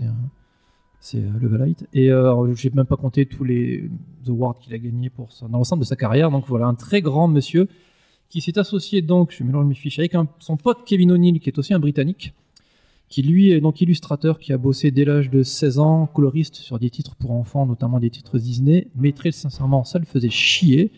Du coup, dans sa petite maison d'édition, il, est allé voir un, un mec qui s'appelle Pat Mills, qui était en train de monter un, fanzine de science-fiction qui se trouvera être 2000 AD. Ils ont fait un truc, les Anglais, a priori, en culture. C'est tellement drôle que. Oui, voilà. Après, voilà. Donc, c'est euh, c'est euh, c'est là notamment où, donc, encore une fois, Judge Dredd est créé et Kevin O'Neill et Pat Mills créeront Nemesis the Warlock, où il y a un gros recueil qui est sorti chez Delirium il y a quelques temps, qui est complètement taré aussi et euh, qui est très très bon. Je me suis régalé. C'est très très anglais. Et puis ils ont fait. Ah, mais c'était chez, DC peut-être. Et après, ils ont fait effectivement, ils ont fait Marshall Law, trop dont on a dont on a parlé ici. Alors entre temps, en fait, en, en rédigeant la review, je me suis rappelé que rappelé que j'avais déjà parlé de Kevin O'Neill et je vais dire la même euh, la même anecdote parce qu'elle est rigolote. Euh, ils ont, il a bossé chez DC Comics un petit peu, notamment sur un numéro euh, qui s'appelle Tales of the Green Lantern Corps numéro 2, donc les Green Lanterns, le corps des Green Lanterns, avec Alan Moore au scénario. Et à ce moment-là, il y avait le fameux Comic Code Authority qui euh, gérait euh, le, le contenu des comics aux États-Unis d'une main de fer, un peu trop. Et euh, lorsque ce comics a failli sortir, le Comic Code l'a interdit. Et DC Comics a dit mais qu'est-ce qui vous choque? Il y a ouais, il y a deux trois scènes de crucifixion. Et les mecs ont dit non non mais c'est tout qui vous choque en fait visuellement c'est choquant. Faut pas sortir un truc comme ça. C'est juste très laid quoi. Donc c'est juste le style en fait de Kevin O'Neill qui avait choqué les- la censure. DC Comics s'en fout, le sort quand même, ce qui était quand même courageux pour l'époque. Et pour la petite histoire, ça fera un petit préquel à un gros gros event de 2009 qui s'appelle Blackest Night, qui a vraiment Ah oui, c'est ça le truc de, de- qu'a fait Alan Moore sur Green Lantern, ouais, dont c'est- Jeff Jones en fait a, a complètement repompé l'idée et C'est a ça. refait en plus. euh, C'est ça. Bon, Jeff Jones, de toute façon, il se sert tout le temps de, temps de tout. en Ouais, mais il le fait, hein. bien donc. euh, Ouais, enfin, c'est vraiment un des auteurs qui s'appuie le plus sur la continuité. Hein. Avec Grant Morrison, c'est en général, il essaye vraiment de tout récupérer. On va en parler. Je- J'ai pensé à toi. Euh, normalement, euh, en décembre, on fait un- une émission spéciale Jeff Jones sur, euh, sur Green Lantern. Ah cool, ouais, c'était quand même, ouais, c'était quand même, c'était quand même sympa. Et Et- arrête de râler, toi, en face là. C'est trop bien, Jeff Jones. Je râlais pas, je disais juste que j'étais pas là ce jour-là, c'est tout. J'ai piscine. Et donc pour finir, effectivement, on l'a dit, 1987, Marshall Law qui a pas mal bousculé les lignes aussi, qui a eu une édition très compliquée. Donc là, à la limite, on vous renvoie vers l'émission. C'est peut-être plus rapide. Et en 99, Lisez-le, mais enfin, enfin, Ouais, il est lisez-le. pas assez connu euh, ce truc. Vraiment, euh, c'est en, faut, faut, le vendre. faut, oui, faut pas le donner à tout le monde. Mais Ou alors si, mais après tu juste tu, re- tu regardes la tête du mec qui lit juste à côté pour voir la, se décomposer la c'est tronche. page spécial, c'est page. juste Dread euh, mélangé avec Watchmen en, en- avec en- du Mad Max et de Ouais. la drogue et des armes et des super pouvoirs. Moi, j'ai adoré. Vraiment, c'est un, des- un des trucs que j'ai adoré traiter dans l'émission. Euh, mais euh, Il y a deux, deux trois scènes excessivement. Alors oui, ouais. on Moi, j'avais pas aimé. Enfin, je sais pas. Tu me l'avais survendu le truc, Ah, C'est quand je l'ai lu, ça m'a. Il faut lire juste pour la scène où euh, Marshall Law se retrouve dans un asile euh, avec que des personnages totalement fous mais qui rappellent tous les persos qu'on connaît qui ont bah il y a Aquaman, il y a Batman, il y a Superman sauf que c'est pas eux bien évidemment et ils sont tous complètement tarés en fait. Notamment le perso qui je crois qui se prend pour Superman qui à la fin est sûr qu'il peut voler parce qu'il est Superman, il y arrive pas donc 55 étages plus bas, il meurt. Livraison de bière, parfait, merci beaucoup. Euh, et donc Kevin O'Neill en 99, les euh, League of Extraordinary Gentlemen. Et euh, alors j'avais lu une, une, une petite interview, mais j'ai pas arrivé à retrouver, donc je vais peut-être dire une bêtise. Après le départ d'Alan Moore, euh, Kevin O'Neill lui-même a pris sa retraite au milieu des années 2019. Et il me semble avoir vu une interview où on lui demandait pourquoi. Il disait Alan Moore prend sa retraite, qu'est-ce que vous voulez que je fasse dans les comics? Grande classe. Donc deux, voilà, deux, deux grands, deux grands des comics pour moi.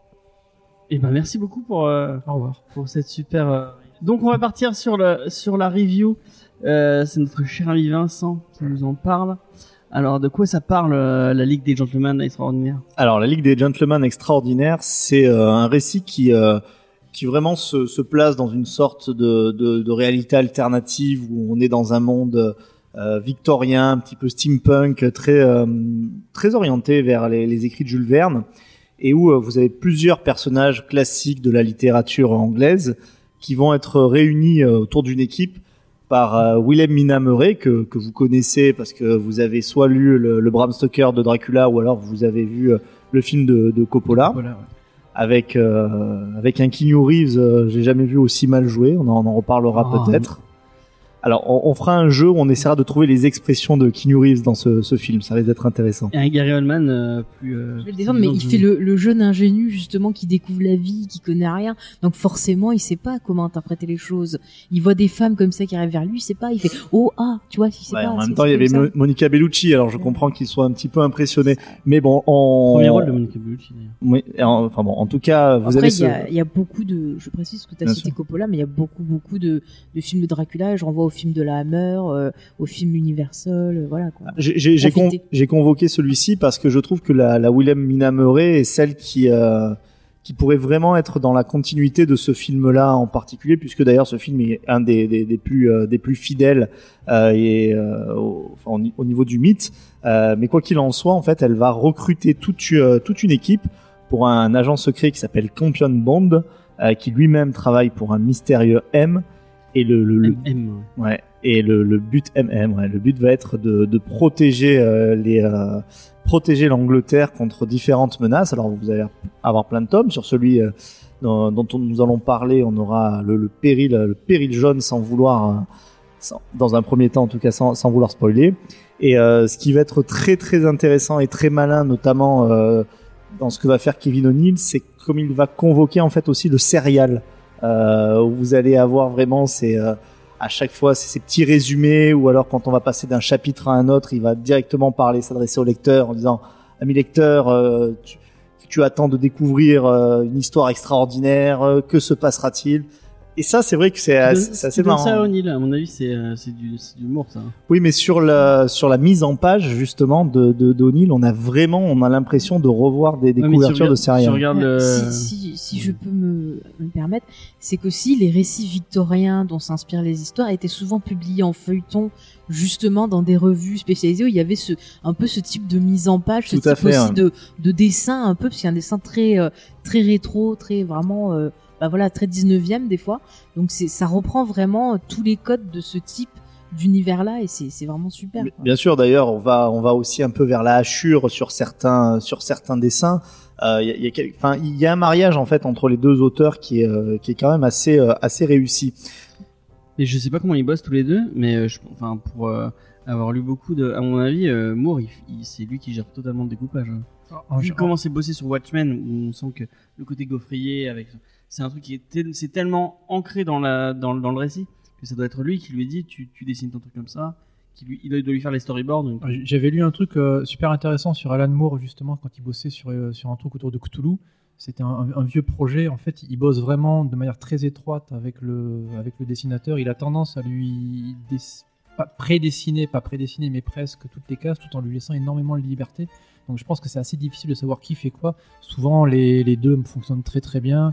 Et euh, c'est peut-être un fait l'inspiration, l'autre fait le, visuel, ou éventuellement des fois le contraire, parce que Moore dessine un peu aussi.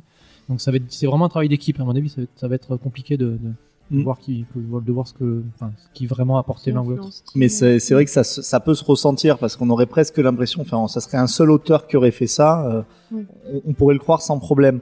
Et donc, euh, vous avez plein de personnages bah, que vous connaissez parce que vous avez vous avez lu des livres ou que même vous connaissez par la pop culture. Donc, euh, euh, Willem Inameure, qui, qui est un peu le chef de l'équipe et en étant une femme, donc malgré le fait de ce contexte un peu steampunk, euh, on va garder la, la, la thématique un petit peu euh, sociale. Vous allez avoir euh, Nemo qui va revenir aux origines un peu du personnage de, de Jules Verne qui est euh, qui est qui est indien. Et alors que bon ben à, travers les films notamment avec Kirk Douglas on avait un petit peu perdu cette euh, cette identité.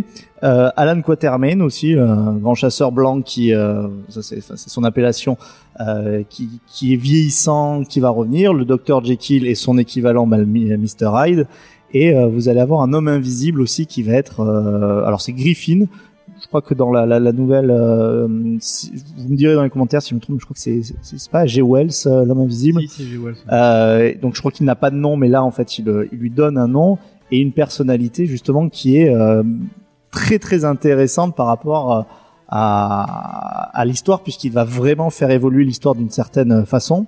Alors pratiquement tout le monde connaît cette histoire parce que beaucoup l'ont lu, mais pour ceux qui auraient la chance, et là je, pèse mes mots dans la chance de ne pas avoir lu cette, cette BD, je les envie de découvrir ça en fait, De- d'a- d'arriver, d'ouvrir et euh, c'est une BD adulte clairement, euh, ou même un adolescent peut-être, mais il faut avoir une certaine maturité, même une certaine connaissance du comics parce que euh, le dessin de, de Kevin O'Neill, il a énormément de qualité, mais on peut pas dire que c'est accessible. C'est d'ailleurs pour ça euh, que le Comics Code Authority a eu un petit peu de mal euh, à comprendre.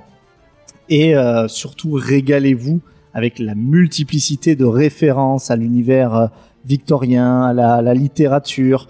Et bien évidemment, il y a un vrai amour de Jules Verne. C'est une œuvre qui est typiquement européenne dans ce qu'elle apporte, avec des auteurs qui sont européens, une sensibilité européenne. On va passer dans plein d'endroits du monde, mais qui représentent bien en fait euh, ce monde en fait euh, déjà colonisé euh, très fortement par les Anglais. Et bah, le petit passage aussi dans un dans un Paris où on pourrait presque sentir les, odeurs tellement on a quelque chose de, bien retranscrit. C'est c'est un vrai plaisir. On fait un petit coucou à, Grog, bien, allez, allez écouter, lire du Jules Verne sur son, sur son stream. Donc voilà, c'était juste un petit, euh, Petit clin d'œil. petit clin d'œil, effectivement. Euh, Qu'est-ce que t'en as pensé, euh, Mathieu, du coup? Je pense que c'est toi qui en as lu le plus. Tu l'as fini dans le... Non, il me manque le dernier volume justement, le, le volume ultime où je vais pleurer en le lisant parce que ça marque la fin de la carrière de d'Alan Moore dans les comics, a priori. Euh, oui, alors moi je j'ai beaucoup beaucoup aimé. euh, effectivement, euh, quasiment tout a- tout a été dit.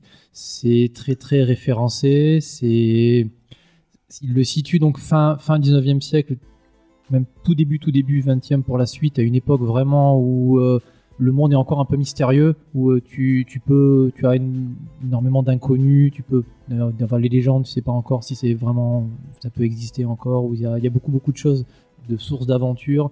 L'Afrique est pas encore totalement explorée, l'Amazonie non plus. C'est, tu, as tout ce, moment-là où, tout, peut, se passer. C'est très britannique, pour le coup, c'est assez drôle quand tu sais qu'Alan Moore, il est vraiment très très à gauche là, qui parle de l'Empire britannique, qui se défend contre le péril jaune d'une part et le péril rouge dans, le- dans celui d'après. Euh, c'est euh, c'est vraiment en, termes d'aventure, c'est c'est très intelligent parce que c'est très référencé. Effectivement, tu connais plus ou moins les, les codes sur lesquels il parle ou les personnages. C'est de suite, tu, tu, pars assez vite dans, un ton très adulte parce que euh, je l'une des premières scènes, c'est quasiment une scène de viol lorsque elle trouve Alan Quatermain. Après, effectivement, Nemo arrive et là, tu as une double, un double, euh, enfin, deux, deux personnes qui sont empalées par un, Le harpon. par un gros harpon. Donc là, tu fais, ok, bon, c'est pas les Avengers, ça va, on est, on est d'accord. Quand on découvre euh, l'homme invisible, ok. Ouais, voilà, c'est il y a- c'est quand même très adulte, euh, mais les, les personnages sont, sont pas manichéens du tout. Ils sont même globalement détestables euh, à plusieurs niveaux. Euh, le fait effectivement qu'ils aient pris Wilhelmina Murray comme, comme leader, entre guillemets, qui a priori n'a pas de pouvoir en plus, ou du moins est très mystérieuse dans, dans un premier temps, et, et puis plutôt, plutôt malin aussi. Donc c'est euh, voilà, le, comics dans un premier temps, ça va être vraiment la formation de cette espèce de ligue, et après effectivement un- une, mission pour sauver la, la, perfide Albion de ses ennemis, qui veulent tous les détruire bien sûr. Donc c'est en termes de narration, c'est assez extraordinaire. Ça rappelle les sérioles, effectivement. C'est bourré d'aventures. C'est des choses que tu as l'impression d'avoir vues, mais euh, sous un jour nouveau. C'est assez, assez génial. Pour le coup, moi, je suis un fan de suite. Si je peux euh, rajouter quelque chose à ça qui est très intéressant, c'est qu'on a un contexte où, euh, ne serait-ce que par l'architecture, en fait, il va magnifier euh, ce, ce, ce côté euh, victorien qui va presque vers euh, presque vers les, grandes statues fascistes qu'on va retrouver euh, par la par la suite, puisque c'est vrai qu'on a une euh, on a vraiment cette euh, cette métaphore du péril jaune, mais qui va transformer sur le deuxième tome contre le, le péril rouge en citant cette fois-ci la, la science-fiction. Ce qui est intéressant, c'est que dans tout ça, les caractères des personnages et puis tous leurs démons sont très terre à terre euh, à l'inverse. Et c'est ça qui va faire un peu le sel de cette euh, lecture. Euh, bah, Wilhelmina va elle ben, essayer de tout faire dans une société qui n'est pas faite qui n'est pas faite pour les pour les femmes. Alan Quatermain lui bah, il a des problèmes de, de drogue. On le retrouve dans, dans une fumerie d'opium. Ça, ça devient ça devient un déchet et bien entendu bah, euh, Dr Jekyll, Mr Hyde, la schizophrénie. Enfin, tous en fait ont un arc euh, dans la dans, dans l'histoire. Euh, celui de Nemo est aussi passionnant avec cette haine qu'il peut avoir lui pour l'empire britannique, qui va en plus devoir défendre d'une certaine façon.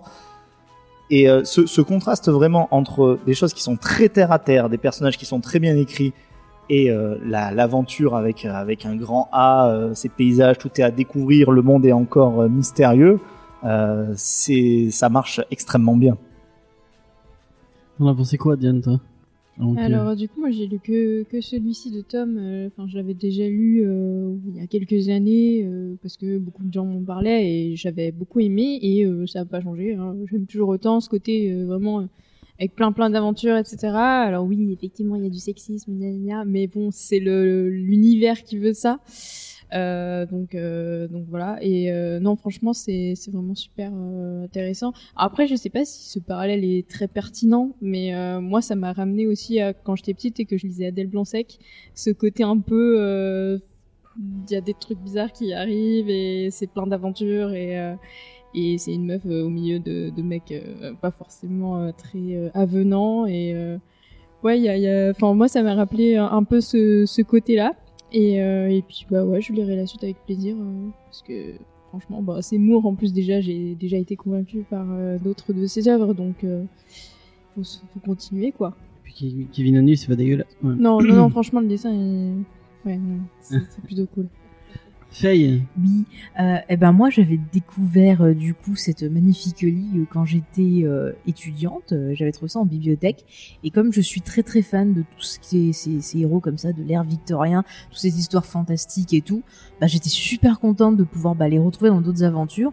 Et euh, ce que j'aime, c'est que tous ces persos, c'est comme s'ils étaient en avance sur leur époque et du coup ils se sentent pas bien euh, dans cette époque. Ça va, ça, ils vont trop vite pour elles et du coup ils ont du mal à s'intégrer et c'est pour ça aussi qu'on les voit au prix avec ce que tu disais, ces, ces petits problèmes terre à terre, que ce soit la drogue, euh, les problèmes mentaux et autres. Et je trouve ça super intéressant de voir que quelque part ils se sentent pas bien dans ce monde-là, mais en même temps ils, ils protègent ce monde-là en luttant contre ben, les choses bizarres qui arrivent. Et du coup il y a un peu à chaque fois euh, on dirait qu'ils qu'ils luttent en se disant est-ce que ça vaut la peine, est-ce que je dois le faire, pas le faire? Et je trouve super intéressant et les interactions entre les personnages sont vraiment, mais c'est super bien écrit. Tu pourrais les détester, mais à chaque fois il y a un truc qui va te fasciner. Et quand tu vois bah, le, le rapport entre, ça peut être genre euh, tiens on va voir qui qui c'est qui est la plus la plus grosse. Ah, qui voilà, voilà c'est ça. Non mais c'est super. Enfin je trouve que ça marche vraiment bien. Mm. Euh, on y croit. Euh, Il y, y avait vraiment tout pour faire un bon film. Vous vu comme je tease. Non mais franchement, non, je, je me suis régalée à le, relire. En plus, euh, il y en avait plein que j'avais lu en anglais. Et donc du coup, euh, j'étais pas sûre d'avoir compris. Et du coup, ben euh, ça va. Je me suis pas trop mal débrouillée. J'étais contente. Non mais j'ai adoré le dessin. J'adore. C'est vraiment, il y a, comme on le disait, il y a toutes ces tendances victoriennes. Mais en même temps, on sent que c'est mêlé justement avec cette ambiance, euh, ben fin du quoi 19e, Ouais, c'est peut-être un début peu 20e. Poète maudit. euh, C'est voilà, ça, et siècle, puis même dans, dans le dessin et tout, t'as l'impression d'avoir Ouais. l'art nouveau qui arrive, qui transparaît euh, parmi ces trucs, comme si c'est c'est oral.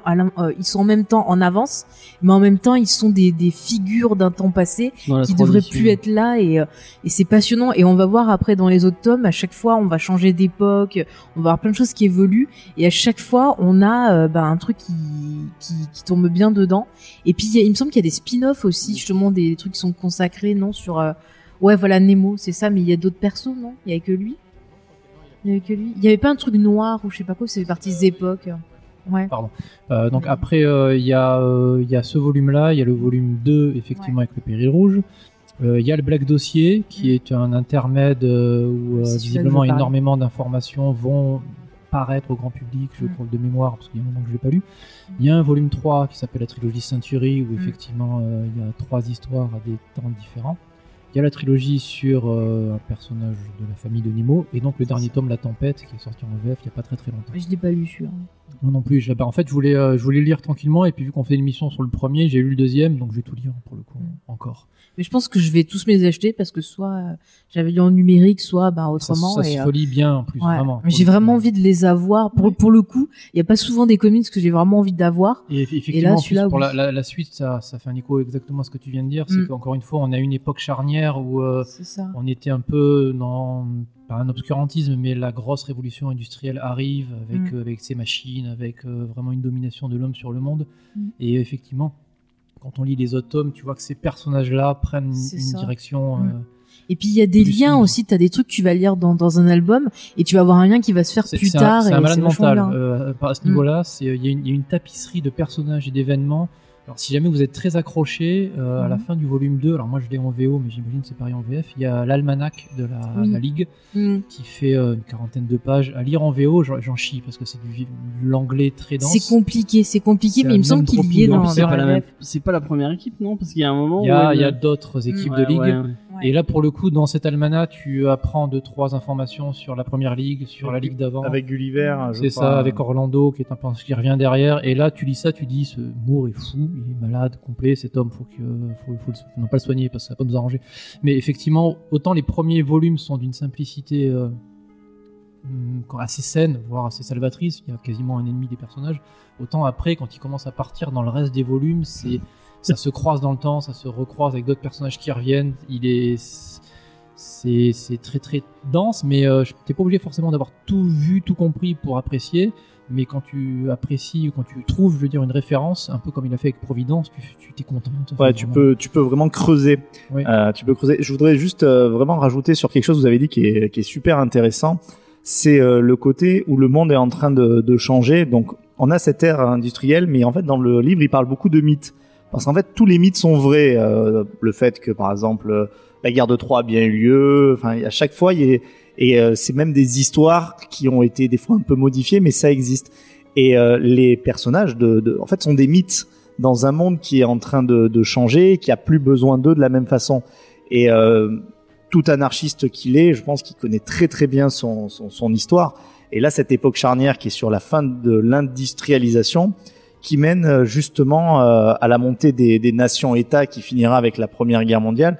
Et ça, dans le l'espèce d'armée de l'ombre qui va monter, encore une fois, je veux pas trop trop en, trop en dire, mais on est clairement dans ça.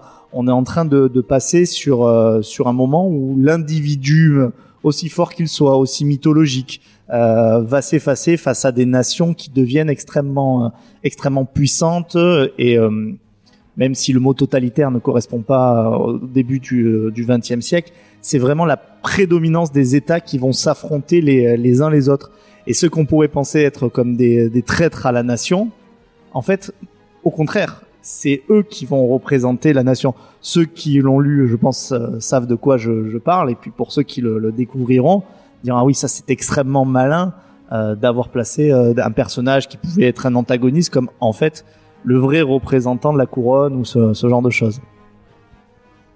Il il y a, alors si je me rappelle bien, parce qu'il y a un petit moment, il y a en plus, il y a effectivement, pour revenir sur ce que tu dis, il y a un message un peu plus, un peu plus loin dans le comics où il, il, les, de pas spoiler, les personnages arrivent dans un monde qui effectivement un peu en dehors de cette espèce d'industrialisation froide où l'imagination est détruite et en fait limite leur quête leur permet d'arriver euh, dans, dans, un endroit globalement pas imaginaire mais pas loin et c'est ouais, ouais, j'ai l'impression que le message le message c'est l'air d'être ça et pourtant il part de quelque chose de très très concret très terre à terre et derrière, quand tu te laisses porter, encore une fois, c'est mour, tu sais pas du tout où tu vas, quoi, pour le coup. Alors, je sens que James pas être content, mais c'est l'instant où je vais faire un parallèle avec Tolkien.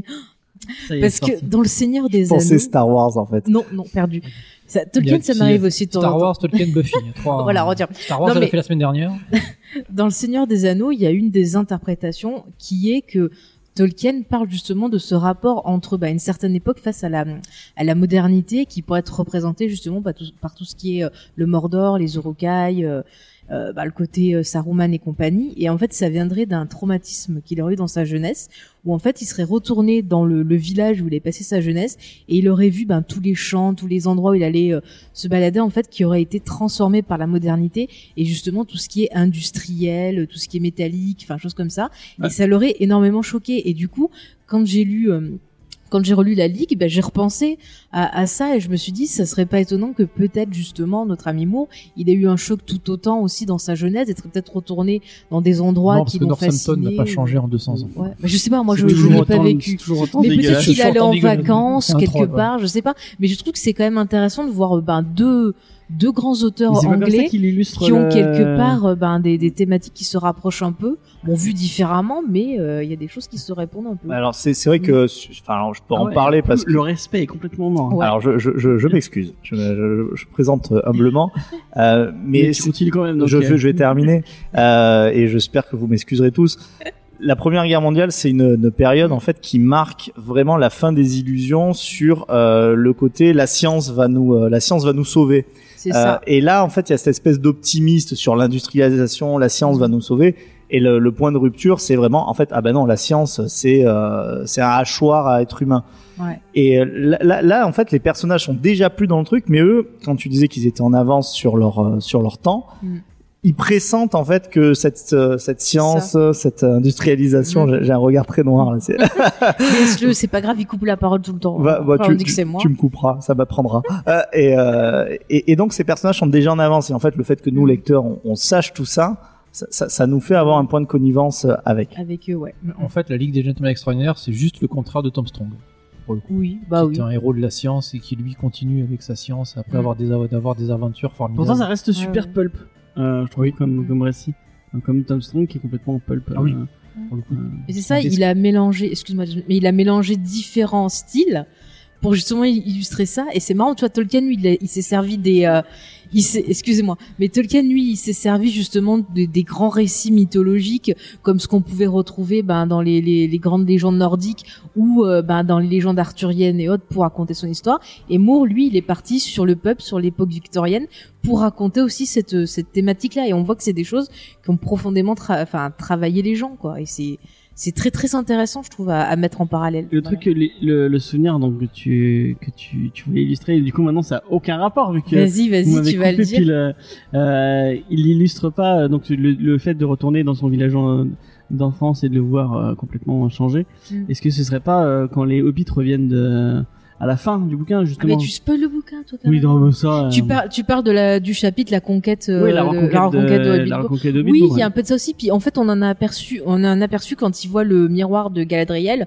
On a des bouts dans le film Mhm. où justement, euh, il voit justement tout sa- tout, tout, tout le comté qui, qui est, euh, oui, c'est le comté, je crois, c'est ça. En français, je sais plus que. Ouais, mais dans la nouvelle traduction, je crois qu'ils ont mis le, Le comté, c'est du fromage. Ah, pour ça. Non, mais dans la nouvelle traduction, je sais plus, ils ont changé, comme je sais plus. Bon, je vais dire Shire, ça sera plus simple. Et en fait, ils voient la, la, la destruction et euh, c'est ce qui pourrait arriver exactement. et Mais il y a pas un truc avec un moulin et du coup il y avait Si, dans bah, le fameux il y avait moulin. un Oui, moulin. oui, c'est le fameux moulin de Hobbitbourg, tout à fait. Et donc Oui, c'est oui. ça, ça, ça a un lien avec le moulin. Oui, ça a un lien avec ça aussi. Puis il y a aussi tout ce qu'il a vécu. Ben, tu parlais de la Première Guerre mondiale. Il faut se rappeler que Tolkien euh, était dans la bataille de, de la Somme où il a vécu des choses très très dures et il a perdu beaucoup de, de ses amis proches. Donc c'est on ça. rappelle Et surtout de ne pas voir le film à Et- Tolkien avec. euh, Ah oui, le film très mauvais. avec qui est très une- mauvais. qui est une immense purge. Très mauvais. Lisez la, la, bio. Non, non, non, Non, pas le euh, Hobbit. Aussi. Tolkien. Non, non, non, non, non. Alors là, alors là, alors là. j'ai fait une émission, on a fait suivi, c'est bien. 5-6 heures. 5-6 heures dessus. Non mais euh, Tolkien, je conseillerais Hobbit, la biographie de Humphrey Carpenter qui est très très bien. Voilà. Dessus. Et je dirais que je finis juste que dans la bataille de la Somme, c'est là qu'il a créé euh, la fameuse histoire de la chute de Gondoline qui se trouve dans le Silmarillion. Voilà, c'est tout. D'accord, merci. Moi j'ai Euh, bien aimé le film. Voilà, vous pouvez me taper. Ah ouais Après je connais pas l'histoire de Tolkien donc peut-être que c'est pour ça mais euh, Apparemment, la famille de Tolkien n'est pas du tout d'accord avec, euh, avec ce qu'on a fait euh, sur son. Bon bah si vous connaissez pas Tolkien et que vous voulez voir un film sur un gars qui, voilà, qui n'existe pas, euh, regardez Tolkien c'est sympa. Et si vous aimez bien le mec de Skins, euh, je sais plus comment il Je s'appelle. sais pas qui c'est, j'ai pas regardé Skins. Bah oui, celui qui fait de. Si vous avez vu Mad Max Fury Road, hein, c'est- Ouais, ouais. soyez ouais. Ou les que X-Men, c'est un mauvais film. Voilà aussi. Et ouais, des X-Men. Il Non, a mais fait beaucoup de si- trucs, ce mec. Si vous, avez, si vous avez lu la biographie de Tolkien, vous voyez toutes les erreurs en 5 minutes. Et il a fait aussi euh, Jack et le haricot magique euh, de Bryan Singer. Mais c'est un mauvais film, Ouais. Mad Max Fury Road? Non, non. Ah voilà, bien. ce- je veux dire, c'est génial. Je veux dire, déjà, je me suis fâché en 30 secondes d'abord avec James et après avec Faye. Après, si en plus euh, ça va contre Maxman, euh, Est-ce Ma- que vous- Maxman. Vous voulez qu'on continue à parler de. euh, non, Par rapport à Tolkien, le film, je pense que ça peut être une bonne porte d'entrée. On aime bien ce, ce terme. Euh, dans, pour euh, justement s'intéresser à sa vie après, parce que bah, tu vois le fait qu'il ait été à la guerre, etc. Moi, je savais absolument rien parce que j'avais jamais, euh, j'avais jamais cherché en fait à en savoir beaucoup plus sur Tolkien. Et euh, du coup, ça permet d'avoir un peu dans la globalité. aussi. sa- Non, non, mais c'est juste que j'ai pas eu l'occasion de m'intéresser. Et, euh, et du coup, voilà, tu m'as perdu, James, merci. Euh, et du coup, ouais, non, je disais, voilà, ça peut être une bonne entrée en matière par rapport à sa vie, d'avoir un peu les grandes lignes, de savoir un peu Après, ce qu'il a façon, fait, et de ensuite nous, de comprendre base. quelles influences il y a sur son œuvre. Voilà. Et après, vous pouvez lire la biographie et vous vous insurger sur le film. Mais qui fera le biopic d'Alan Moore? Parce que euh, j'essaie de ramer pour ramener sur euh, Alan Moore. pas content, à Mais mon avis. Alan Moore euh, le fera lui-même parce que si c'est Hollywood, euh, je vais vous dire, ça va pas marcher. De toute façon, il sera fâché de toute façon. Donc, Oui, bon. oui, Est-ce que vous à parler de mauvais films Ah, et laisser. euh, Mais non, mauvais. à moins que tu aies Oh des oui, trucs. vrai, euh, Si vous parlez du film, je m'en vais, oui, mais euh, Oh. pas parce que j'ai un truc à faire. Parce que... Mais écoutez le contexte, je vais vous raconter. Bonjour, je vais vous raconter la Allez, formidable histoire. La formidable histoire. Attendez, faut que je revienne sur la première page. Attendez, je pose le micro. De quel mauvais film de Moore on va parler Alors, euh, la, la- la Ligue des La Ligue, Gentlemen d'accord. Extraordinaires a été euh, adaptée en film en 2003. Euh, Notez bien Putain, c'est 2003. vieux, c'est un vieux- vieux. La même année est sorti Le Retour du Roi. Je, je- voilà, je, C'est vrai. je vous replace déjà le contexte. Et c'est un projet en fait qui était euh, bah, euh, en projet euh, depuis la fin des, des Alors, années on va essayer 2000, euh, enfin la fin des années 90, début 2000. Euh, la Fox avait racheté deux licences de Monsieur Alan Moore, Fromel et la Ligue des Gentlemen Extraordinaires. Fromel qui est pas terrible non. plus. Alors Fromel avait fait un four, n'avait pas marché, et ils se sont dit il faut absolument, mais absolument que la ligue ça marche. Ah ils ont Et euh, ils ont tout d'abord engagé euh, Stephen Norrington, qui était le réalisateur du premier Blade, qui était plutôt sympathique. Moi, Ouais, j'aime j'aime bien beaucoup. Fire Blade. Moi j'aime beaucoup. Alors ils se sont dit tiens quelqu'un qui a déjà adapté un comic ça devrait le faire. Ils ont pris ensuite euh, un scénariste. Je pense que c'est vraiment ça ce qu'ils se sont dit. En fait. Mais oui c'est ça c'est ça. Adapter comics, ben vas-y. Ouais, parce non, que niveau qualité, Blade de Marvel, dont tout le monde euh, moi, se foutait à l'époque. Non, mais le comics, enfin personne ne Oui, connaissait oui. Blade euh, à l'époque. il a jamais de série régulière en plus, non Enfin, je... Bah, on pas connaissait pas trop. C'est vrai que j'ai le découvert film, le personnage sympa. grâce au film. cool. Ah mais la, la scène d'introduction dans la boîte de nuit elle est excellente. Ah, Ouais, c'était bien. Ouais. trop bien. Avec la techno euh, Ouais. Donc euh, Après, personne ne se rappelle du reste du film. Donc je continue. Donc ensuite ils ont engagé un scénariste qui s'appelait, je crois, euh, James, euh, je crois que Robinson, je crois que j'ai noté son nom. Et lui moi, aussi hein. était Non. un scénariste de comics. Donc ils se sont dit, euh, normalement, scénariste de comics, comics. euh, voilà, ça devrait être bon. Et Quand on a trois, t'as gagné. et le gavé. pauvre gars a déjà vécu l'enfer parce qu'ils lui ont fait réécrire le scénario 20 fois. Pourquoi? Parce qu'il fallait que le scénario euh, ré- réponde à des caractéristiques qui fassent que le film plaise aux Américains. Ah, Donc là, déjà, Donc, Tom Sawyer qui Euh, va arriver. voilà. d'ailleurs. Alors déjà, ils ont dit, bah écoute, tu vas mettre Tom Sawyer parce que bah ça va nous plaire, et tu vas rajouter Dorian Gray parce que nous on connaît bien le perso et ça va être cool. Tu vois, tu vois, Donc- c'est ce genre de petites anecdotes qui fait que une, le, le début d'une production commence très bien. Quand on adapte le film pour les Américains, c'est que. Euh, ouais. euh, Mais attends, attends, c'est pas fini. Et après ils se sont dit, tiens, euh... qu'est-ce qu'il y a? Oui, voilà. Et justement, c'est là qu'est entré en scène euh, Papy Zinzin, je vais l'appeler parce que sur ce film-là, c'était vraiment Papy Zinzin. C'est Bah, il Sean paye- Connery. Il paye ses impôts là, hein, Alors, Sean clairement. Connery, déjà, il faisait la gueule, il fait, oh, oh, oh, moi, j'ai pas fait le rôle de Gandalf, j'ai fait une belle connerie, ça va pas, je suis pas content. Alors, les mecs, ils ont dit, bah, tiens, on te propose le rôle de... Gandalf. mais attends, écoute, écoute. Ils lui disent, on va te proposer le, le rôle d'Alan Quaterman, tu vas voir, ça va être cool et tout. Il fait, ok, mais je veux beaucoup, beaucoup de thunes. Alors, les gars, pour pouvoir le payer, ils ont dit, bah, écoute, si tu veux avoir beaucoup de thunes, tu vas être producteur sur le film, comme ça, t'auras plein de thunes. Je rappelle qu'il a Donc, fait The attends, Avengers. mais laisse-moi, avant aussi. laisse-moi euh, finir, s'il te plaît, euh, James. Donc, notre ami Papy Zinzin a dit OK, mais il a lu le scénario et il a dit Qu'est-ce que c'est ça? Une femme qui est chef de la Ligue des, des Gentlemen? Mais c'est pas possible. Une femme, elle ferait jamais ça. Vous allez pas du tout euh, me la mettre chef. Et puis, vous- son rôle, vous allez bien le réduire parce que c'est pas normal. Voilà, en gros, ce nous a ça dit. euh, Sean Connery. ben voilà, ben c'est une connerie. Hein. Il nous a fait une connerie. Mais euh, Sean Connery s'annule à peu près lui-même sur Oui, les choix oui, de carrière de temps en ça, temps. c'est Il ça. n'y a Mais- pas besoin de pas le tout. cancel, il le fait tout seul très c'est- bien. C'est pas tout. Notre ami Sean Connery, il a dit Mais comment ça, mon personnage est un drogué? Mais c'est pas possible. Moi, je suis Sean Connery. Je peux pas, euh, je peux pas du tout être drogué. Donc, vous allez réécrire ça. Et dernier point, il a vu Mais l'homme invisible, mais il fait des choses pas très honnêtes. Eh ben non, on va réécrire ça parce que ça va pas non plus. Alors, il est passé d'un petit euh, violeur euh, canaillou sur des femmes euh, d'écolières. Oui, non, mais j'essaie de, C'est des Anglaises. j'essaye de, de vous mettre ça avec le prisme euh, Sean Connery. Dans le comics, a priori, elles se plaignent pas tant que ça. Ah, en même temps, c'est le Saint-Esprit. Voilà. Ouais, ouais. Oui, oui, le Ouais, contexte sont dans est une différent. école de redressement. Bon, mais en tout cas, du coup, ils ont atténué Ouais, ça ils ont- et ils en ont fait euh, base le, côté blagueur euh, du, du film. Quoi. Bon, écoutez, au bout de 20, 20 écritures, finalement, il y a le feu vert. Il commence à tourner en 2002. Et manque de peau, il y a euh, en fait beaucoup d'inondations et de choses comme ça qui ravagent les décors. Donc le réalisateur déjà il est en stress, la Fox est déjà sur son dos. Euh, il recommence à travailler et la Fox dit bon comme le film il faut qu'il sorte en 2003 et euh, que euh, Pour une fois, c'est pas Warner. Ouais, pour une fois, c'est pas Warner. Et qu'en gros, on peut pas faire autrement. Au lieu de prendre une société d'effets spéciaux, on va en prendre plein. Donc il y avait une sous-traitance des effets spéciaux, ce qui fait que le réalisateur, ben, il avait du mal à tout gérer et voir où ça en était. Et à la fin, ça se voit dans le film, on a de grosses différences euh, suivant les effets. Il y en a de très sympas, d'autres de moins bien. Et euh, ensuite, euh, une fois que le film sort, il y a eu la, la promo. Et en fait, le réalisateur euh, a été écarté de la promo. On l'a jamais vu parler du film. Et le film Attends, et le film était marketé sur le nom LXG parce qu'il voulait en faire un nouveau X-Men, la Fox.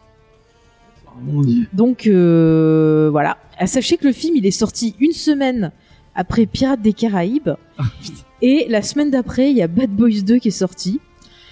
Euh, Donc du coup, bah, comment vous dire que leur projet de trilogie, eh ben c'est parti euh, en euh, en sucette euh, totale.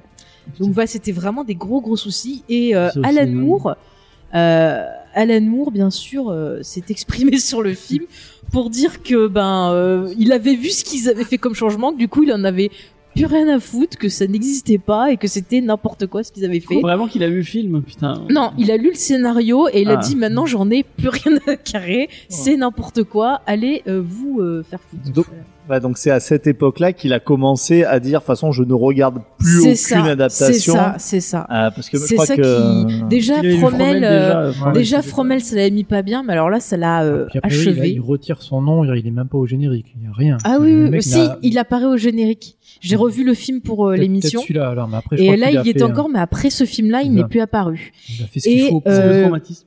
Le film a marqué la, la fin de carrière pour le pauvre réalisateur. Et euh, c'est un des, des- on dit que c'est celui qui marque la fin de carrière de de, de Sean Connery, mais non parce C'est qu'après il avait fait à la recherche de Forrester et il avait doublé. Je crois que son dernier film c'était un doublage qu'il avait fait. Non, Forrester, c'est après, hein. C'est avant, je veux C'est dire. avant, moi il me semble que c'est- je l'avais C'est vu quoi, après euh, en France. C'est son avant-dernier. Peut-être qu'il euh, l'avait, tu sais, sorti après en France. Enfin, c'est c'est très très Avant, c'est le film d'animation. Le, Ouais. le vrai dernier, c'est le film d'animation. Je crois que c'est un truc Oui, sur c'est l'Écosse. ça, il avait fait. C'est nul à chier, apparemment. Highlander. C'est super Highlander. C'est super Deux. triste. Euh, sinon, je peux vous faire un petit point sur le casting. Après, je vous ferai un petit avis sur le film parce que je l'ai revu, voir si Ah. c'est vraiment aussi Elle me l'a proposé, je dis ah non, je refuse. Mais moi, je l'ai vu, je l'ai vu. Euh, donc, dans le casting, ce qui est bien, c'est qu'on avait quand même bah, de, la, de la variété au niveau casting, de la diversité. Parce que quand même, pour Nemo, ils ont pris un acteur indien. Alors, je vais Ils ont pas essayer. pris un mec qu'ils ont grimé comme il fait. Alors, mais le problème, c'est que l'acteur indien s'appelle Nasiruddin Shah, si je prononce bien. Et apparemment, j'ai lu qu'il était assez problématique euh, en Inde avec ses euh, entre lui et ses camarades de, de jeu. euh, il n'était pas, enfin. T'es sûr que c'est pas Ben Kingsley plutôt? Non, non, c'était pas lui. J'ai bien Moi, vérifié deux lui, fois hein. parce que je me suis dit. mais non, non, non, non, mais mais bon, ils ont pris quelqu'un apparemment qui était déjà problématique à l'époque. Donc bon. Euh, ensuite, on avait euh, Peta Wilson que vous connaissiez peut-être si vous avez vu la première série Nikita qui s'appelait La femme Nikita en France. Elle était vraiment bien cette série, elle faisait vraiment bien le, le rôle. Donc elle faisait donc le, elle aurait dû être la chef de cette équipe, mais non, elle a été écartée. Donc vu qu'elle fait euh, Mina Murray. Euh, qui c'est qu'on a encore de, euh, de souvenirs. Je sais pas comment vous en rappelez du film, euh, mais pour moi c'était vraiment. Euh, elle était très très mise en avant sur purement son physique et ça, c'était un genre de love pas- interest pour Pas- euh, Sean alors, je, je Connery. hein. vous en Non, pas du tout. Justement, il peut pas la sac pendant tout le film. Il passe son temps à l'insulter. Et à la fin, elle, Ah non, non, elle même craque pas, quand même, pas pour lui? Non, même pas. Même pas. hein. Mais je vais vous en parler. Je, je finis sur le casting et je vais vous en parler. Sean Connery quand même. Euh, non. on avait aussi euh, Tony, alors Curran, lui vous l'avez vu, alors il faisait le rôle de l'homme invisible, il vous a fait pleurer dans Doctor Who parce que c'est lui qui faisait Vincent Van Gogh, comme quoi tu vois t'as une meilleure Ah carrière après. Il était aussi dans Underworld 2, vous avez pu le voir aussi dans l'excellente série Defiance que je vous conseille. On avait euh, Stuart Townsend, donc lui vous l'avez vu dans La Reine des damnés, euh, dans Shooting Fish. C'était pas, voilà, c'était pas très très bien. Euh, on avait Shane West dans le rôle donc de Tom Sawyer. Lui, vous l'avez vu dans la deuxième série Nikita qui avait été fait sur la CW, qui était pas mal aussi, je, je conseille. D'ailleurs, je crois que c'était Maggie Q qui faisait le, le rôle de Ah Nikita. oui, c'est vrai, oui. Voilà, et puis il était aussi dans Urgence. Toujours produit par Luc Besson, hein Euh, non, je crois pas. en fait, il y a tout. personne qui a continué une carrière finalement si, après si, ce film. bah, si, après, il y en a, ils ont fait d'autres trucs. euh. Après, on avait euh, Jason Fleming, euh, donc lui, il a fait euh, Nick Carter, Les Portes du Temps, euh, Benjamin Button et euh, des apparitions par-ci par-là. Et euh, dans le rôle de... Dr. Jekyll euh, Euh, ouais, c'est ça. ouais. Non, lui était bien. Et oui, ça allait, franchement, ça va. Et dans le rôle de M, on a Richard Rosberg. Et lui, vous le connaissez parce que c'est le méchant dans Van Helsing. Et c'est le méchant dans Moulin Rouge. C'est un mec qui est over the top. Et euh, vraiment, euh, ce mec, là, là, il, il est aussi over the top. Il doit cabotiner à max. alors. Ah oui, oui, oui. hein, Un petit point Bazerman, attention. oui, non, mais c'est un peu ça. Euh, alors, juste pour euh, donner mon avis sur le film, je l'ai revu. Alors, il y a un gros problème d'écriture au niveau des personnages. On sent les, les réécritures. Euh, ça marche pas du tout quand ils sont ensemble. Le personnage de, de, de Mina, elle me fait énormément penser à la façon dont est écrite le personnage du Matterman dans l'adaptation de Chapeau blanc et bottes de cuir. Oh, putain. Ça parle beaucoup, ça parle beaucoup. Tu veux dire Pour rappel, euh, dans Oui. chapeau le mode de cuir, on a Sean Connery qui est déguisé en nounours. Hein. Oui, ça, aussi c'est dans le style Sean Connery, on a rien à battre. Bon, mais après elle se débrouille pas trop mal. Je trouve qu'il joue pas trop mal, à part Sean Connery et euh, le gars qui fait M et le gars qui fait euh, Dorian Gray. Les autres c'est plutôt correct. J'étais assez surpris. Euh, bon, le personnage de, de Mina, elle est, on joue pas tellement sur son physique. C'est que euh, on la montre comme une scientifique. C'est une femme d'action qui se laisse pas faire. Euh, elle est, elle a une espèce d'histoire bizarroïde avec Dorian Gray, mais ça va pas très bien se terminer parce qu'il y a une espèce de, de twist dont je ne révélerai pas. euh, euh, voilà, mais qui est très très mal écrit et qu'on voit arriver dès le début. Je- tu as raison, faudrait pas gâcher. Voilà. Et le problème, c'est On sait que dans la Grèce, c'est un, un Mm. personnage très Ouais. positif. Mais après, euh, le problème dans, dans dans l'écriture, c'est Sean Connery, c'est-à-dire qu'il passe son temps, genre il, il rencontre il fait mais qui vous êtes? Quand on est poli, on se présente. Hein, je suis papy zinzin, je vous le demande. Hein. Et puis tout est cinq minutes dès qu'il y a Amina. Oh mais elle est fragile, elle va pas venir. Euh, mais comment ça? C'est pas sa place. Et puis bon, on voit que elle a, euh, voilà, il y a un twist, on découvre des choses sur elle qui fait que bah elle a tout à fait sa place. Hein. Même avant, elle l'avait déjà, mais elle l'a encore. ça, pour le coup, c'est raccord. Qu'ils soient un gros Oui. con, Alan Quatermain. euh, Ah ouais non mais là, euh, là vraiment. Et puis même là, euh, enfin. Après, au bout d'un moment, il faut qu'il arrête. Quand Ah non mais, mais c'est ça tout le film il est euh, il râle tout le temps c'est genre ah ben lui je l'aime pas tu sais on dirait le petit vieux qui râle genre j'aime pas l'infirmière elle est méchante et vraiment il gâche le film Alors, vieux. ouais voilà c'est ça et ça me fait de la peine parce qu'après il y a quand même des scènes d'action qui sont pas mal il y en a une dans Venise qui est quand même plutôt cool avec plein de décors qui explosent Euh, il y a des effets spéciaux qui sont pas mal aussi je trouve euh, l'homme invisible franchement euh, pour avoir revu ça fonctionne plutôt bien il y a des effets de maquillage des effets un peu Le Jekyll 3D, est ça dégueulasse. alors le Jekyll, le problème c'est qu'il est en truc de synthèse, mais j'aime bien l'effet de transformation qui te fait ça comme s'il avait des espèces de tumeurs qui lui poussaient et tout. Euh, pour le côté un peu malade et tout, ça passe super bien. Euh, après Dorian Gray, bon bah c'est raté à l'image de son interprète, mais franchement le, le Nautilus, euh, je trouve qu'on retrouve bien le design qu'il y a dans la BD. Euh, c'est plutôt sympa, il y a vraiment. tu es vraiment en train de défendre le- la Ligue des Gentlemen. Non, mais je dis juste qu'on le montre comme l'apocalypse et machin chose. Oui, il y a beaucoup de choses qui vont pas, dû à tous ces problèmes de, de production mais il est pas si nul que ça. C'est-à-dire que si t'enlèves en fait les parties avec Sean Connery et que tu gardes les autres personnages, et ben il y a une, tu sens qu'il y a un groupe qui se crée et t'as Sean Connery et Tom Sawyer qui sont à part, tu vois. Et euh, mais franchement le film se laisse suivre. Il y a peut-être un passage creux dedans, mais je trouve que par exemple Chapeau et bottes de cuir est pire dans le niveau euh, Mais adaptation. à des trucs Non comparables. mais voilà, mais j'ai vu j'ai vu même certains euh, je suis désolée de dire ça mais il y a certains euh, adaptations de comics récentes qu'on aurait pu voir qui sont pires que ça. Et euh, vraiment euh, je Valérian. euh, Non mais tu vois par exemple Justice League, je le trouve pire que la Ligue des Gentlemen extraordinaires pour avoir revu oui, le non, film. mais c'est pas. Ben, mais je sais pas si c'est parce que j'aime plus les persos, mais il est pas il est pas aussi apocalyptique que dans mes souvenirs en fait. Alors moi j'ai quand même l'impression, je sais pas si c'est votre cas, qu'il en fait il est pas sorti déjà au bon moment. C'est ça. Euh, dans, dans le sens où quand il arrive en, en, en bande dessinée, et d'ailleurs c'est le, le- parlons-en vraiment, cette bande dessinée elle est tellement infiniment supérieure, mais il y, a- il y, a, y a toute un- une contextualisation du, du, du super-héros où finalement euh, c'est des genres de super-héros, la Ligue, enfin, on pense à plein de choses, euh, que quand on arrive ça, ça fait moderne, enfin quand Mm. il, il propose ça. Que quand sort euh, effectivement la Ligue euh, au cinéma, Mm. les films de super-héros on les connaît pas très bien. Tu dis que X-Men est sorti il y a pas très très longtemps. C'est ça ouais. Et ouais. c'est un petit peu comme, je fais un parallèle, je sais pas si tout le monde sera d'accord, mais c'est un peu comme si The Boys était sorti en euh, 2000, 2002. Ouais, les ouais. super-héros, on peut pas les désacraliser totalement quand Mm. ils n'ont pas été sacralisés. Mm. Et là, ça serait, j'en suis sûr, une excellente série euh, HBO Eh ben, ou je même vais Amazon. dire, je euh, vais te dire que je vais, je comme- vais vous comme dire. il faut- ouais, comme Non, mais je vais ouais. vous dire, euh, il y a une série qui pour moi se- s'en rapproche le plus au niveau ambiance, c'est Penny Dreadful. Ouais, ouais. Qui d'ailleurs, je, je le dis, on va en reparler dans Geek en série pour Halloween avec une invitée euh, si tout se passe bien. Mais c'est vraiment une série où on retrouve ben, le, le, le même style d'esthétique, la, la même bonne écriture de personnages, avec justement ce côté des personnages qui sont pas en phase avec que les leur époque. sont mieux et, euh, choisis dans Penny Dreadful. bah ça se film, rapproche euh, un peu. Tu retrouves. retrouve tu retrouves Frankenstein, a- t'as Jekyll, t'as euh, toute la tout l'univers de Dracula, donc Dracula, Stewart, euh, euh, Van Helsing, enfin tout, tout- toute la fine équipe. T'as d'autres personnages, je veux pas dire euh, qui, mais c'est vrai que pour le coup, euh, ça se rapproche plus en termes d'adaptation que le film.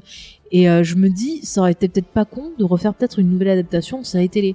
Après, Penny Dreadful, c'est des Anglais qui ont bossé dessus, donc euh, c'est peut-être pas pour rien. Il y a. euh, comment ça C'est bon Tu Bah, l'as vu toi euh, Bah, pour l'instant, j'ai rien à dire. Je vois que tout le monde s'inquiète parce que je ne parle pas. Mais, euh, Tu vas bien, ça pas va, tu resté film, avec nous. euh, je pensais l'avoir vu, mais en fait, non. Moi, je te dirais de euh, tester. Franchement, voilà, c'est pas après, plus euh, pire. Mais moi, je me suis pas. euh, tant, franchement, j'en avais un souvenir, mais horrible.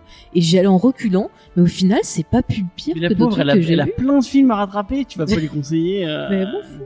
Bah, Elle c'est vu voir. Euh, en plus, Déjà, regarde alors, Die Hard. Par contre, Après, point verra, moumoute, la moumoute, je pense qu'ils avaient plus de budget pour la moumoute de Sean Connery parce que ça se voit beaucoup. Hein. C'est vraiment. euh, Ah non, mais franchement, ça, il me fait de la peine dedans, Sean Connery. C'est... Mais je vous jure, hein, c'est. c'est- Moi, il faisait déjà de la peine dans Avengers. euh, Enfin, je sais pas comment on va de cuir. Ouais, dire- ouais, ouais. Oui. On peut peut-être te conseiller Zardoz plutôt. Ah, il a un magnifique look dedans, ça. Par contre, euh, quand on parle euh, de masculinité euh, à son paroxysme, Ah oui, bah alors là, waouh. La Ouais, je- moumoute, le slip en cuir, Ah, plus la cartouchière, j'avoue que ça ne laisse pas mon petit cœur fragile. euh, Sinon, si tu veux un, de un marbre. film de SF sympa avec euh, Sean Connery, il y a, je crois que c'est Outlander, si je me trompe pas. Je sais pas si tu, tu l'as vu. Je crois que c'est Outlander qui s'appelle. C'est un truc qui se passe euh, ben, dans un vaisseau, il me semble, ou une station. J'en ai plus, je l'ai vu il y a longtemps. Mais il était vachement bien celui-là. Et Clint, euh, Clint Eastwood. Et Sean Connery était bon. On sentait qu'il était. euh, Elle confond les papiers. Oui, non, mais je suis fatiguée. On sentait qu'il était concerné. Là, tu sens qu'il est pas du tout dans le film, dans l'autre là. Et ça m'a fait de la peine parce que. Qu'on arrêterait de parler Ouais, j'arrête d'en parler, mais je pense, j'in- j'invite nos, nos auditeurs à refaire un, un petit coup d'œil dessus et voir si. euh, Ça a changé du ou pas contexte d'Alan Moore, mais j'ai j'ai pas un mauvais souvenir non plus. Euh, Effectivement, c'est bancal. Visuellement, il y a deux trois trucs sympas. Mhm. Vu le vu le- les déboires, en plus bon, euh, Sean Connery et Norrington, ils se sont bouffés la gueule tout le film. Ouais. C'était l'enfer pour tourner une scène. Il a fait sa star. Pas trop pourquoi. Ah, mais c'est ça, en fait, il Si. râlait sur toutes les scènes, quoi. S'il était pas, euh, si, si l'éclairage qu'on lui mettait ne lui plaisait pas, si on voulait lui faire faire un truc qui n'allait pas avec comment il voyait le personnage de, de Quaterman, enfin, c'était. euh, J'ai deux trois bons souvenirs de, de décors, de costumes, de, de- du- Ouais. du, coup de rien à voir avec Sean Connery ou même de, de 300 acteurs. C'est pas l'adaptation en elle-même. Alors bon, effectivement, je pense qu'on a bien fait de le rappeler. C'est en 2003. Là, Ouais. ils s'en foutaient. Ils achetaient des franchises de comics. Ça n'a rien à branler. Mm. Euh, pour le coup, l'adaptation est pas si conne parce que le mec, il a dû lire le truc. Quelqu'un a dû se dire, ok, on va pas faire ça, on va jamais y arriver. Je veux dire, à un moment donné, rajouter Tom Sawyer pour le côté ricain, tu le transformes en grand film d'aventure. À la limite, je préfère presque ça hmm. plutôt que d'avoir essayé d'adapter un truc qui est très british avec des codes qui vont sans doute pas comprendre, une narration qui vont pas comprendre et faire un machin totalement con. Là, ils ont pris le parti de faire un film d'aventure débile. C'est mal mal mal fait parce que c'est une connerie en fait des tonnes. Mais à la limite, euh, début des années 2000, euh, des films comme ça qui passent pas un mauvais moment, j'en ai pas souvenir de demi-heure. hein. C'est quand même euh, la zone morte, hein, euh, Ouais, ouais. fin 90 des années 2000, Mm. à part deux trois trucs. Ah oui, en, La revanche des sites aussi. Mais sinon, pff, le reste, donc c'est pas si scandaleux que ça une fois que tu as Non. oublié que c'est un comics. C'est ça, et puis Mais bon. c'est bien de, de voir le contexte, de voir à quel point bah, c'était compliqué et de comprendre aussi pourquoi bah, Alan Moore, euh, bah, c'est pas juste un mec qui râle, c'est normal, c'est un auteur qui voit que on dénature son œuvre et qu'on se fout limite de, de lui. donc À limite, je peu, préfère euh, celui-là où il y a un vrai. Enfin, pas un vrai, non, peut-être pas. Il y a un travail d'adaptation à Fromel où là, les mecs, ils ont pris une franchise, Ah ils ont pris. euh, Comment il s'appelle? Johnny Depp, Jo- Johnny Depp, ouais. Et ils ont fait un film qui est quand même fade et qui, pour le coup, passe totalement à côté du comics. Qui Par est, contre, il y a Nolm extraordinaire. dedans et il est, il est très bien. oui, il y a homme, il est toujours. Lui, je, je... Parce qu'il a tourné dans je sais plus quel film. Bah, dans, le, dans, le, dans le Hobbit, enfin Ouais, dans le ça. dans le Seigneur des Anneaux, mais surtout dans Alien aussi, quand même, c'est un grand, grand acteur. Hein. Ça- Oui, peut il pas sauve le un peu. lui Mais ouais, donc là, pour le coup, bon, bon effectivement, à voir, il est dans la liste en bas. Hein, faut pas déconner non plus. Oui, oui, c'est pas le meilleur En- film en- du monde, mais c'est Ah, pas le film de pire. C'est Ça, marrant, c'est les deux ça. personnes qui Ouais. défendent la, la prélogie qui, euh, qui défendent. Mais euh, la prélogie, défend la il y a des choses Mais intéressantes. Personne ne défend la prélogie. Depuis Mais- la postlogie, tout le monde défend la prélogie. On était précurseurs, James. On a des enregistrements. Bon, après, j'ai des choses à dire sur le 3. Attendez, quand j'y serai l'émission sur le 3, il y a des choses qui vont pas, mais il y a des choses qui viennent corriger. C'est dommage que ça arrive 30 ans C'était après. censé être toi, Lulu. Oui, si tu veux, James. Euh, bah voilà, on a fait un peu le On tour. De. En fait. on, on- on a fait le tour de cette euh, ce sujet, non? Oui. Vous avez des trucs à rajouter? Non, moi je dis juste que je trouvais ça intéressant. voilà. Tu conseilles le film? Ah Non, je Mais pas. moi je vous conseille de Oh vous non, refaire non. un avis dessus en vous replongeant dans Regardez le Penny contexte et de voir. euh, Oui. oui. et je, je je vous conseille aussi Penny Dreadful et d'écouter l'émission qu'on fera dessus quand elle Je sortira. crois que ça fait partie des films. Il vaut mieux voir éventuellement le making of que le film lui-même. Mm. Ouais. C'est ça en fait. Moi, ça m'a a passionné de faire toutes les recherches justement parce que j'ignorais toutes ces histoires-là et ça m'a passionné de voir ça et de voir bah, Lego euh, comment ça peut euh, Ça un pas film. du tout de. Sean Connery. Ça avait l'air d'être un bon gros con. Ah mais Effecti- sur sur la vieillesse. Tu là, sais que euh, dès 2003, tu pouvais te sabrer un film tout seul. Mm. Warner n'a pas inventé la chose avec Ouais. ses comics, il le faisait avant déjà, très bien. Bon, la Fox, là. Bah, la Fox Warner a un même combat. hein. On sait que la Fox ils ont annulé Firefly. Alors je suis désolé. euh, voilà. hein. Ah oui, il y a Whedon aussi, parmi les petits trucs à lui. Oui, j'ai Bah, hein. Cru comprendre qu'il y avait un intouchable. Alors, j'avais une question, peut-être que vous avez fait dans vos recherches. Là, est-ce que la ligue, elle, euh, elle ressort entièrement sur une, euh, une collection? Ils vont ressortir Century aussi? Ou ils Mm. gardent sur les collections qui, qui a encore euh, Bah, c'est dispo chez Panini, je crois. Si Je sais pas. Je sais qu'ils ressortent ouais certains numéros, mais je pense y qu'ils une vont faire au intégrale, fur et à mesure. euh, Si je dis pas de Pas que, ouais, pas que je sache. ouais. Là, ils vont, Attendez. effectivement, la tempête est sortie euh, il y a il y a une paire de mois, peut-être. Mais je j'ai pas vu passer de grosses intégrales, mais effectivement, ça fait quand même carrément partie des titres. Si, Ils ah sont non, un peu Nemo. explosés en plus, qui pourraient, euh, ils pourraient ressortir. Non, c'est Nemo qui, que j'ai dit dans la checklist si vous avez écouté. Mais ce ce qui est assez hallucinant finalement, c'est que bah, presque toutes les euh, toutes les BD d'Alan Moore, en fait, euh, il y a des des ressorties régulières tout le temps et, et Mm. à chaque fois, ça il y a reste des best-sellers. On va la faire dans l'émission. Mm. C'est Noël. Faut que je le, je le lise. Ça, Ouais, ah, ça c'est exceptionnel, mais alors c'est dense. Pour le coup, moi je l'avais fait avec euh, avec un bouc- quasiment un bouquin d'ésotérisme à côté, Mm. et je regardais de temps en temps deux trois références et euh, Ah, le j'aime mec ouais, euh, c'est très très très très très profond comme truc. Ok. Et ben, je pense qu'on a fait un peu le tour de, de cette Mhm. émission. Est-ce que vous recommandez, on va faire un petit dernier tour de table, euh, et on va commencer par Diane. Euh, est-ce que tu est-ce que tu as envie de lire la suite de Oui, oui, de, carrément. Et oui, je le recommande très fort. Après, euh, peut-être pas tout public. euh, Enfin, voilà, les ados, euh, peut-être euh, plutôt vers 16-17 ans. Euh, et puis, euh, mais non, mais franchement, si vous aimez l'aventure, euh, les les, euh, les univers euh, à la Jules Verne, euh, enfin, voilà, il faut, il faut y aller, quoi. Clairement, toutes les références et tout. Enfin, Euh, ouais, moi, je recommande aussi très très fortement. Et on l'a pas dit assez, mais euh, Kevin O'Neill au dessin, c'est c'est exceptionnel. Moi je, moi, je trouve que ce mec est, ce mec est un génie. Il, il dessine. euh, Ouais, ça fait partie des, des dessinateurs où tu peux regarder la case. Là, il y a, il y a, il a quelque chose qui- qu'il a fait qui était vachement bien, je trouve, notamment au début où il, il dessine une case avec pas mal de personnages. La colo va mettre uniquement la couleur sur les personnages principaux, mais autour, tu regardes les personnages de la rue qui font systématiquement quelque chose. Se gueuler dessus, se courir après, se mettre des tartes. mais il y a pareil dans Marshall Law où tu vas même Oui. les, Dans les Marshall tags, Law, c'est- ouais, les c'est- tags sont ouais. marrants. Il y a des trucs euh, Mais tu vois, c'est les. Enfin, c'est c'est fort parce que ça permet de situer nos personnages principaux, Mm. mais en même temps de dire bah ouais voilà ces personnes sont déjà en dehors du cadre de leur société, ils ne correspondent pas à l'image. Ouais. Et déjà tac ça te les présente. Puis te montre un monde vivant, vraiment, où tu vois quoi, là, les rues de Paris, tu vois les rues de Londres, tu vois. Alors je vois qu'il y en a qui te fera un gros texte en disant ah oui regardez ils se sentent pas bien machin. Là c'est pas la peine visuellement tu l'as. Non, et puis, enfin, même des, euh, enfin, ce qu'on appellerait des figurants dans le cinéma, en fait, on, Mm. on prête des petites histoires. Il y a une cage, je sais pas si vous l'avez vu, il y a un mec qui tombe du dirigeable, et donc, forcément, en plus, il prend un détail qui est vrai, quelqu'un qui tombe de très haut, les vêtements s'arrachent. Mm. Donc là, il prend ça, et il y en a un qui a un corset, un gros moustachu qui a un corset. Enfin, tout ça, c'est des petits trucs que quand on regarde sur l'arrière-plan, on fait pas du tout gaffe. Et c'est ce qui peut vous faire passer, Ouais. mais des, des heures sur ces cases, quoi. Il y en a un à moitié à poil avec une chaussette qui est en train de partir du pied. Ça sert absolument à rien, mais vu qu'il est en train de tomber du dirigeable.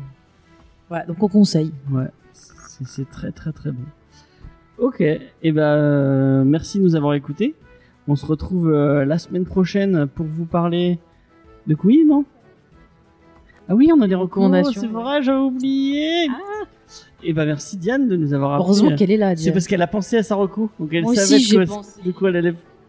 Euh, et moi, j'ai même pas, je sais même pas ce que je vais recommander. Euh, je vais, je vais réfléchir pendant que les autres euh, le font. Euh, qui c'est qui veut commencer? ouais. Euh, j'ai, vite, vite un truc, vite un truc. Euh, de la musique, tiens, voilà. Alors, c'est un, groupe de musique que j'ai découvert pendant le confinement, comme quoi il n'y avait pas que de la merde, euh, que, qui a d'énormes relents nordiques. C'est du death metal mélodique, sauf qu'ils sonnent de Toulouse. C'est un groupe qui s'appelle Ephanemer, qui ressemble énormément à du, du, du Wintersun, du Antiferum, du Dark Tranquility, qui, qui m'a mis une claque. Ils ont sorti deux albums, Procopton qui est sorti l'année dernière. Et voilà, en termes en termes lyriques, de paroles, de chants, de musique, c'est très épique avec des énormément de, de boulot sur des, des grandes légendes, des, des entités magiques, et c'est euh, c'est très très bien. Ben, petit- des petits Frenchies en plus d'Occitanie qui font du, du taf, qui, moi pour moi, mettent vraiment à l'amende de trois groupes euh, scandinaves, c'est cool. Ouais, c'est le seul truc que j'ai pris en tête là maintenant. Ah bah, c'est très bien, c'est pas mal. Diane, tu veux, tu veux continuer? Euh, oui, je, encore une fois, je sais, je sais plus ce que j'ai recommandé ou pas. Euh, du coup, euh, je vais vous parler du Paris des Merveilles parce que ça s'inscrit très très bien dans, dans le même genre de, de récit à la Jules Verne parce qu'en fait, du coup, donc c'est de, de Pierre Pével et c'est un, donc un auteur français et donc en fait, c'est- c'est un Paris alternatif qui se qui se passe à l'époque euh, victorienne et euh, en fait le, le monde est euh, relié, connecté à un monde féerique. Du coup, bah il y a des sirènes dans les fontaines, il y a des fées partout, les arbres parlent. Enfin voilà, c'est vraiment un Paris complètement bah, merveilleux. Et là-dedans, on va avoir donc des personnages principaux. Donc on, suit surtout deux personnages principaux, Isabelle ou Elisabeth, je sais plus, et Griffon qui euh, qui euh, sont un peu amants mais en même temps c'est pas vraiment une relation euh, très classique. Et ils vont résoudre des meurtres ensemble ils vont pour, poursuivre des, escrocs etc c'est vraiment un espèce de mélange entre du KPDP et du Jules Verne. Voilà on va découvrir des, trucs bizarres et fantastiques. Et en même temps voilà il y a, y a tout le côté euh, personnage, développement de personnage qui est, qui est vraiment, euh, vraiment super euh, intéressant. Et euh, voilà, donc c'est en trois tomes, il me semble, et euh, il y a un tome en plus qui est euh, avec des petites nouvelles euh, écrites par d'autres auteurs sur cet univers-là. C'est très cool. Ok, eh ben, ça fait plaisir. Petite recommandation littéraire. Euh, Faye, tu veux continuer? Euh, oui, alors euh, bah moi je voulais euh, vous proposer un podcast. Alors euh, je sais pas si, si ça, ça t'embête ou pas, Euh, mais en fait Tu voilà, demandé, j'ai oui, dit oui. mais je le dis. Euh, C'est un podcast que vous pouvez retrouver sur le flux euh, de Comic City, bon, qui est un autre podcast qui parle de comics. Mais ils ont euh, une émission, ils ont lancé il y a pas longtemps une émission qui s'appelle euh, Frack City, qui est sur les films d'horreur et qui est présentée euh, par euh, donc Steve. Que vous avez pu ben, entendre si vous écoutez Comic City ou par exemple dans les Universal Non, vous Monsters. pas des multi, vous n'écoutez que. Bah moi j'écoute plein de choses. euh, Bah, il était aussi dans les Universal Non, Mon- Monsters sur euh, pour une poignée de review et il est accompagné de Laure et donc bah chaque euh, ouais chaque semaine alors attends je- j'explique chaque semaine euh, ils vous parlent donc de soit d'une saga soit ils font une espèce de versus c'est-à-dire qu'ils vont parler de deux films qui vont avoir une thématique ben similaire et c'est pas vraiment dire qui est le meilleur c'est juste bah les les opposer et voir comment ces deux films vont parler de cette même thématique et j'aime beaucoup euh, ce- cette émission parce qu'ils ont vraiment euh, bah, des discussions intéressantes. Je trouve que Laure, elle a des analyses qui sont pertinentes. Et euh, au début, vous pouvez entendre XP qui les accompagne. Donc vous avez déjà entendu, euh, si vous êtes auditeur chez nous, voilà, il est, il est déjà intervenu. Et on a aussi un autre de nos auditeurs fidèles qui a rejoint l'émission euh, il y a pas longtemps, donc euh, bah, Kyle Reese. euh, alias Christophe donc et euh, bah, je suis contente c'est cool que ça lui ait donné envie de, de faire du podcast moi ça me fait plaisir en plus, voilà, il se débrouille bien. C'est quelqu'un qui est, qui est passionné. Et vraiment, voilà, l'émission fonctionne bien. Si vous aimez le, le cinéma d'horreur, ça peut être un podcast ben, à écouter. euh, Ils ont fait les fantasmes? Euh, Alors, dans ce que j'ai écouté, j'ai pas entendu. Peut-être qu'ils les ont fait après. Mais euh, j'espère parce que j'aime bien Fantasme. de. Don Coscarelli, Mm. j'adore, c'est génial. Mais je crois qu'ils y sont sur. euh, Oula, c'est du non, c'est du Don non, c'est Coscarelli. pas ça. Mais je crois qu'ils y sont sur la plateforme la Shadows qui est. Oui, oui, je les ai regardés justement il y a Ouais. pas si longtemps que ça. J'ai acheté un coffret Blu-ray derrière parce que je suis con. Mais euh, pour le coup, ouais, j'a- j'avais vu, je les avais vus dans, le- dans le désordre. En fait, on s'en Mhm. fout. Mais euh, c'est, C'est vachement con, bien. hein. Putain, faut que je regarde du cinéma italien d'horreur. j'ai bien envie de prendre Shadows. Ça me tente bien cette plateforme finalement. Mais... oui, moi j'y suis abonné. J'ai regardé abonné. pas mal de Ah, trucs. c'est américain, Ouais. je crois Don Coscarelli, oui, oui, je crois qu'il a beau- américain d'origine. C'est quand même pas très, c'est pas du giallo à la, à la giallo vraiment italien. Mm. C'est Don Coscarelli, il est fou. Il a, il a, il a 50 euros, mais il fait systématiquement des films. À un moment donné, dans le film, tu fais putain mec, tu prends quoi? J'ai- J'aime beaucoup ce que je regarde, il mais tu des prends quoi? C'est euh, arriver à faire une franchise autour de ça. Et puis bon, John, Die at, John Dies at the End, c'est le seul Mm. film où tu as un spoiler dans le titre pour le coup. Mm. Donc, euh, John meurt à la fin. Et bien sûr, Bobo Hotep. Ouais. Donc ouais, il est très bien ce mec-là pour le coup.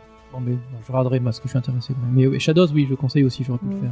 Parce que j'ai déjà Bon, pas mal de plateformes, alors j'ai hésité, mais pourquoi pas. Ouais, moi, j'avais en plus, c'est participé. pas très cher, c'est 4,99. Oui, oui, je c'est crois, 4,90. Il y a. euh, Moins cher que Plus. par exemple. Ouais, puis là pour le coup, c'est vraiment spécialisé film d'horreur fantastique de genre où il y a vraiment du vieux, de l'ancien, du Du nouveau, de ouais. l'international. Ouais, ouais, ils ont un C'est- catalogue qui commence à bien, Ouais. bien se remplir. et, bien. euh, Puis le, ouais. la- streaming marche très bien. Mm, mm.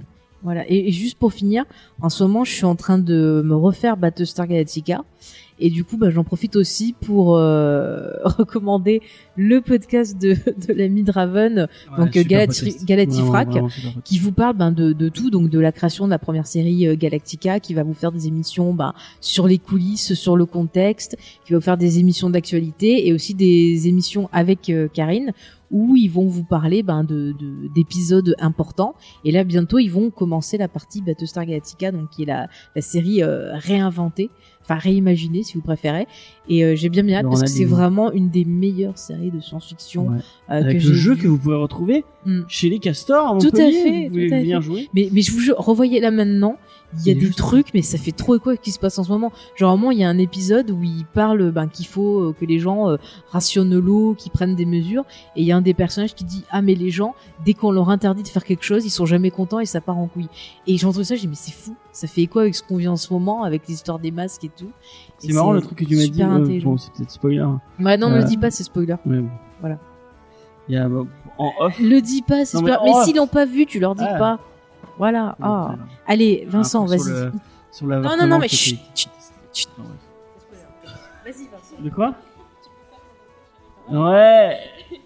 Euh, bah, euh, au revoir à Mathieu qui, qui s'en va. Euh, merci. J'enregistre mon message de au revoir. Merci, au revoir et bon, ben, bonne à la prochaine. Voilà. Ouais. On a hâte de, re- de reparler de comics avec toi. Donc, euh, moi je vais faire ma, ma reco. Euh, merde, je je l'avais en tête, j'ai oublié. Euh, je voulais parler de quoi déjà? Putain, merde. Non, non, non, non, non, non, non, non, non, non, je l'avais, je l'avais. Ah putain, je te, je te déteste, c'est à cause de toi. Bon bah je vais passer, je vais passer. Euh, moi je vais vous recommander une chaîne YouTube que je trouve euh, vraiment euh, sympa. S'appelle Archeo Toys, euh, qui parle de, de, de vieux, euh, de, de vieux, euh, euh, merde, de vieux, de vieux jouets. Archeo Toys, je sais pas pourquoi je cherche pendant déjà. Euh, animé par un mec vraiment, vraiment cool, euh, qui fait, qui fait des vidéos super intéressantes à chaque fois avec. Je trouve qu'il il prend, euh, il prend un jouet mais il, parle du contexte et tout. Il y a vraiment un, travail de recherche qui est vraiment euh, super, super intéressant. Et là, il est en train de partir sur une série qui est encore plus intéressante, euh, enfin non, pas encore plus, mais tout aussi intéressante. C'est. Et en fait, il va, il va visiter des parcs, des parcs à thème abandonnés et un peu raconter leur histoire et tout. J'ai vraiment hâte de voir ce qu'il va faire avec cette émission. Donc, il a déjà parlé plusieurs fois de, de, parcs de d'attractions euh, abandonnées, notam- notamment Action, euh, Action Park, euh, un parc aux États-Unis qui a fait je sais pas combien de morts.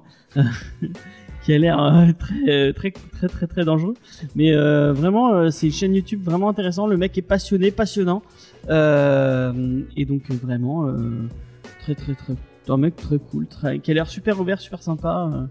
Je sais que je lui avais proposé de faire une émission à un de ces quatre mais il avait pas beaucoup de temps mais peut-être qu'on lui reproposera euh, histoire de discuter avec lui de il a l'air de, s'y connaître euh, enfin d'aimer le comics en tout cas puisqu'il a déjà parlé des X-Men il a déjà parlé de, de, plein de, de, toys euh, euh, autour, de, autour du comics donc vraiment allez regarder Archeo Toys que Faye aime bien aussi non?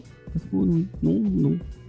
Vincent t'avais l'air de dire que tu oui, je connais. Je... Bah, alors, c'est sûr que c'est vraiment là, là aussi, on est sur de la Madeleine de Proust. On a les vieilles figurines euh, Tortue Ninja, euh, les, les Batman de Kenner, dont j'ai l'impression que j'ai parlé à presque à chaque émission depuis que je suis là.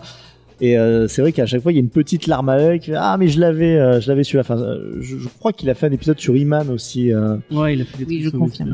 J'ai euh, regardé. ouais, et là, là vraiment, mais ah, le, le Tigror, je l'avais. C'est cool c'est très cool et c'est quoi ta reco à toi Vincent du coup pour finir? Bah, je vais faire une reco qui euh, peut-être qui va parler à certains. Je vous avais déjà dit que j'avais une grande passion pour le lore de, de Warhammer. Donc moi, je vous ferai en recommandation le- la dernière version des, euh, des règles, la V4 du jeu de rôle Warhammer, euh, que je devrais masteriser pour euh, quelques quelques personnes ici ici autour de cette table. Donc, euh, pour vous dire que la, la version est, très- est vraiment assez sympa. Euh, sur le lore, il y a, il y a des débats, il y a des gens qui sont pas contents, qui n'aiment pas la façon dont, dont ça évolue. Je laisserai chacun être, être juge. C'est quoi les fins? Peut-être pas. te- te- Il y a des, ils, sont- partis, ils ont pris un virage. euh? Ouais, alors euh, si on en parle très très rapidement, euh, d'ailleurs ça, ça vous parlera beaucoup.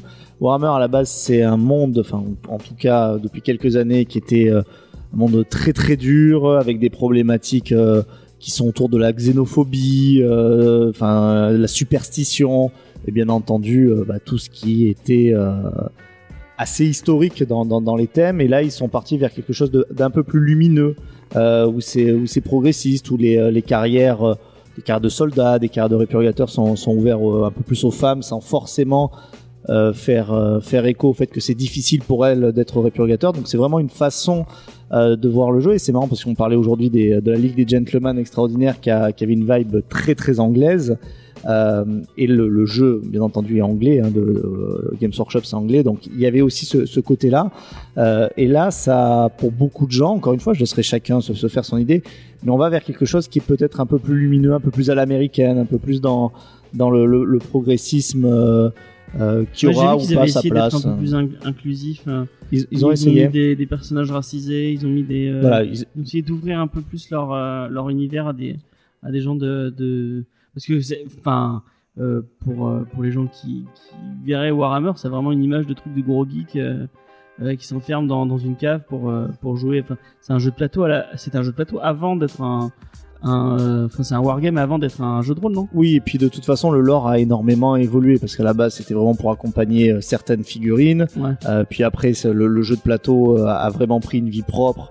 Et quand on parle de la V1 euh, et par rapport au jeu de figurines, c'était vraiment devenu très différent. Alors, ils ont ils ont rattrapé.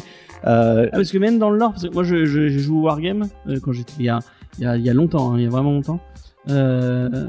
Et euh, du coup, j'ai- j'aimais beaucoup le lore, euh, mais que je connaissais grâce au, au bouquin de au bouquin de base, au bouquin de règles quoi en fait. Où... Bah, les, pays, euh, les pays ont changé. Par exemple, bon, je vais aller très rapidement parce que ça n'intéresse pas forcément tout le monde, mais Non mais ça peut être. par exemple, un pays comme la Bretonie qui était censé représenter la, la France en V1, c'est une Ouais. genre de, de, de France pré pré Louis XIV, très décadent, très décadente, perruque, etc. Et après, pour le jeu de figurines, pour vendre aussi de la figurine, c'est parti vers quelque chose de très arthurien. Ouais. Où euh, il y avait euh, c'est des, des chevaliers et après donc ça c'est aussi très lumineux et puis après ils l'ont rendu un peu plus crade la Bretonie c'était resté sur les chevaliers, mais où il y avait une, une énorme différence de classe sociale entre euh, bah, les chevaliers la paysannerie qui, est, qui était euh, dans la, la misère la plus, euh, la plus noire par rapport, par rapport aux chevaliers. Enfin, c'est un lore qui de toute façon évolue au fil des époques, donc on, on peut pas dire qu'on on est choqué que le lore, le lore évolue. Euh, mais là, encore une fois, je le dis, chacun se fera son, son idée, mais ils partent vers quelque chose de différent. Et il y a beaucoup de gens qui disent si je veux quelque chose d'inclusif, etc., j'irai plutôt vers du donjon et dragon. Moi, j'aimais bien le côté de Warhammer, ou même si je jouais une femme, puisque c'était tout à fait euh, possible, euh, ben, tout était difficile. Et encore une fois, j'essaye de refaire un parallèle avec ce qu'on a vu sur la Ligue tout à l'heure. Euh, Willem, euh, Willem Mina, euh, elle est inclue comme c'est difficile, comme pour Agent Carter, d'ailleurs, encore une référence comics, où très clairement, même si l'univers est toujours un peu pulp, etc., on sent qu'elle doit faire deux fois plus ses preuves par rapport, par rapport aux hommes. Alors que là, c'est euh, c'est c'est mis en avant de manière bah, qui ressemble un peu plus à notre 21e siècle. Ils essaient d'être un peu plus ouverts, un peu plus accessibles. C'est peut-être pas, pas une, une mauvaise idée. Enfin, je, je comme ça de loin, euh, j'ai j'ai vu, j'ai vu une vidéo. D'ailleurs, je vais partager les vidéos. Je sais pas si t'as regardé. euh, de Tout à fait, ouais. merde, comment elle s'appelle Euh, Girl with a Girl Dot Game Et qui présente. qui présente la boîte d'initiation et vraiment j'ai trouvé euh, sa, sa présentation de bah, du, du jeu de rôle vachement intéressante Euh, et euh, du coup elle, elle avait ce elle avait ce, ce discours là aussi du truc elle elle, elle disait que c'était mieux euh, qu'elle trouvait que c'était mieux d'un truc plus ouvert plus euh, plus inclusif plus euh, plus représentatif du d'une euh, comme tout le monde peut peut se mettre à, à, à jouer euh. et euh, ouais moi je trouve ça pas mal mais après euh, de Ça, c'est- en fonction, franchement, des, euh, en fonction des visions de chacun. hein. toute façon si t'es pas content de la, de la V4 tu joues à la V3 et puis tu, tu fais pas chier Alors non, ne jouez surtout pas à la V3, mais surtout en fait, quand on est un maître de jeu, on fait, on prend un peu ce qu'on veut. Donc, Ok. Et ben merci beaucoup euh, tout le monde d'avoir d'avoir participé à cette émission. La semaine prochaine, on vous parle du titre événement de ce mois euh, d'octobre puisque c'est Batman Curse of the White Knight. Non, s'il te plaît Vincent, ne donne pas ton avis tout de suite, je sais que tu l'as lu. Juste Euh, pour dire, je déteste les, la série événement, le titre événement, le film événement. Dès qu'il y a événement, ça m'énerve. Je, Voilà, je voulais juste soutiens, je mon- soutiens, je sais que soutiens. ça ne veut rien dire. Non, mais en plus, ça ce qui ne veut m'énerve, rien c'est dire. gens qui le disent comme si euh, ben, tout le monde devait penser pareil. Moi, j'ai c'est horreur. c'est non, on sait que James Non, c'est un dictateur. Moi, j'ai c'est- horreur d'être intégré dans un truc qui ne me correspond pas et ça non mais c'est parce que c'est le bouquin que tout, enfin, que Moi, tous je les ne lecteurs de comics attendent. non, non, tous, avec, non, euh, non, encore une fois. même toi, tu l'attends, c'est du Sean Murphy. Notre lecteur de comics déjà.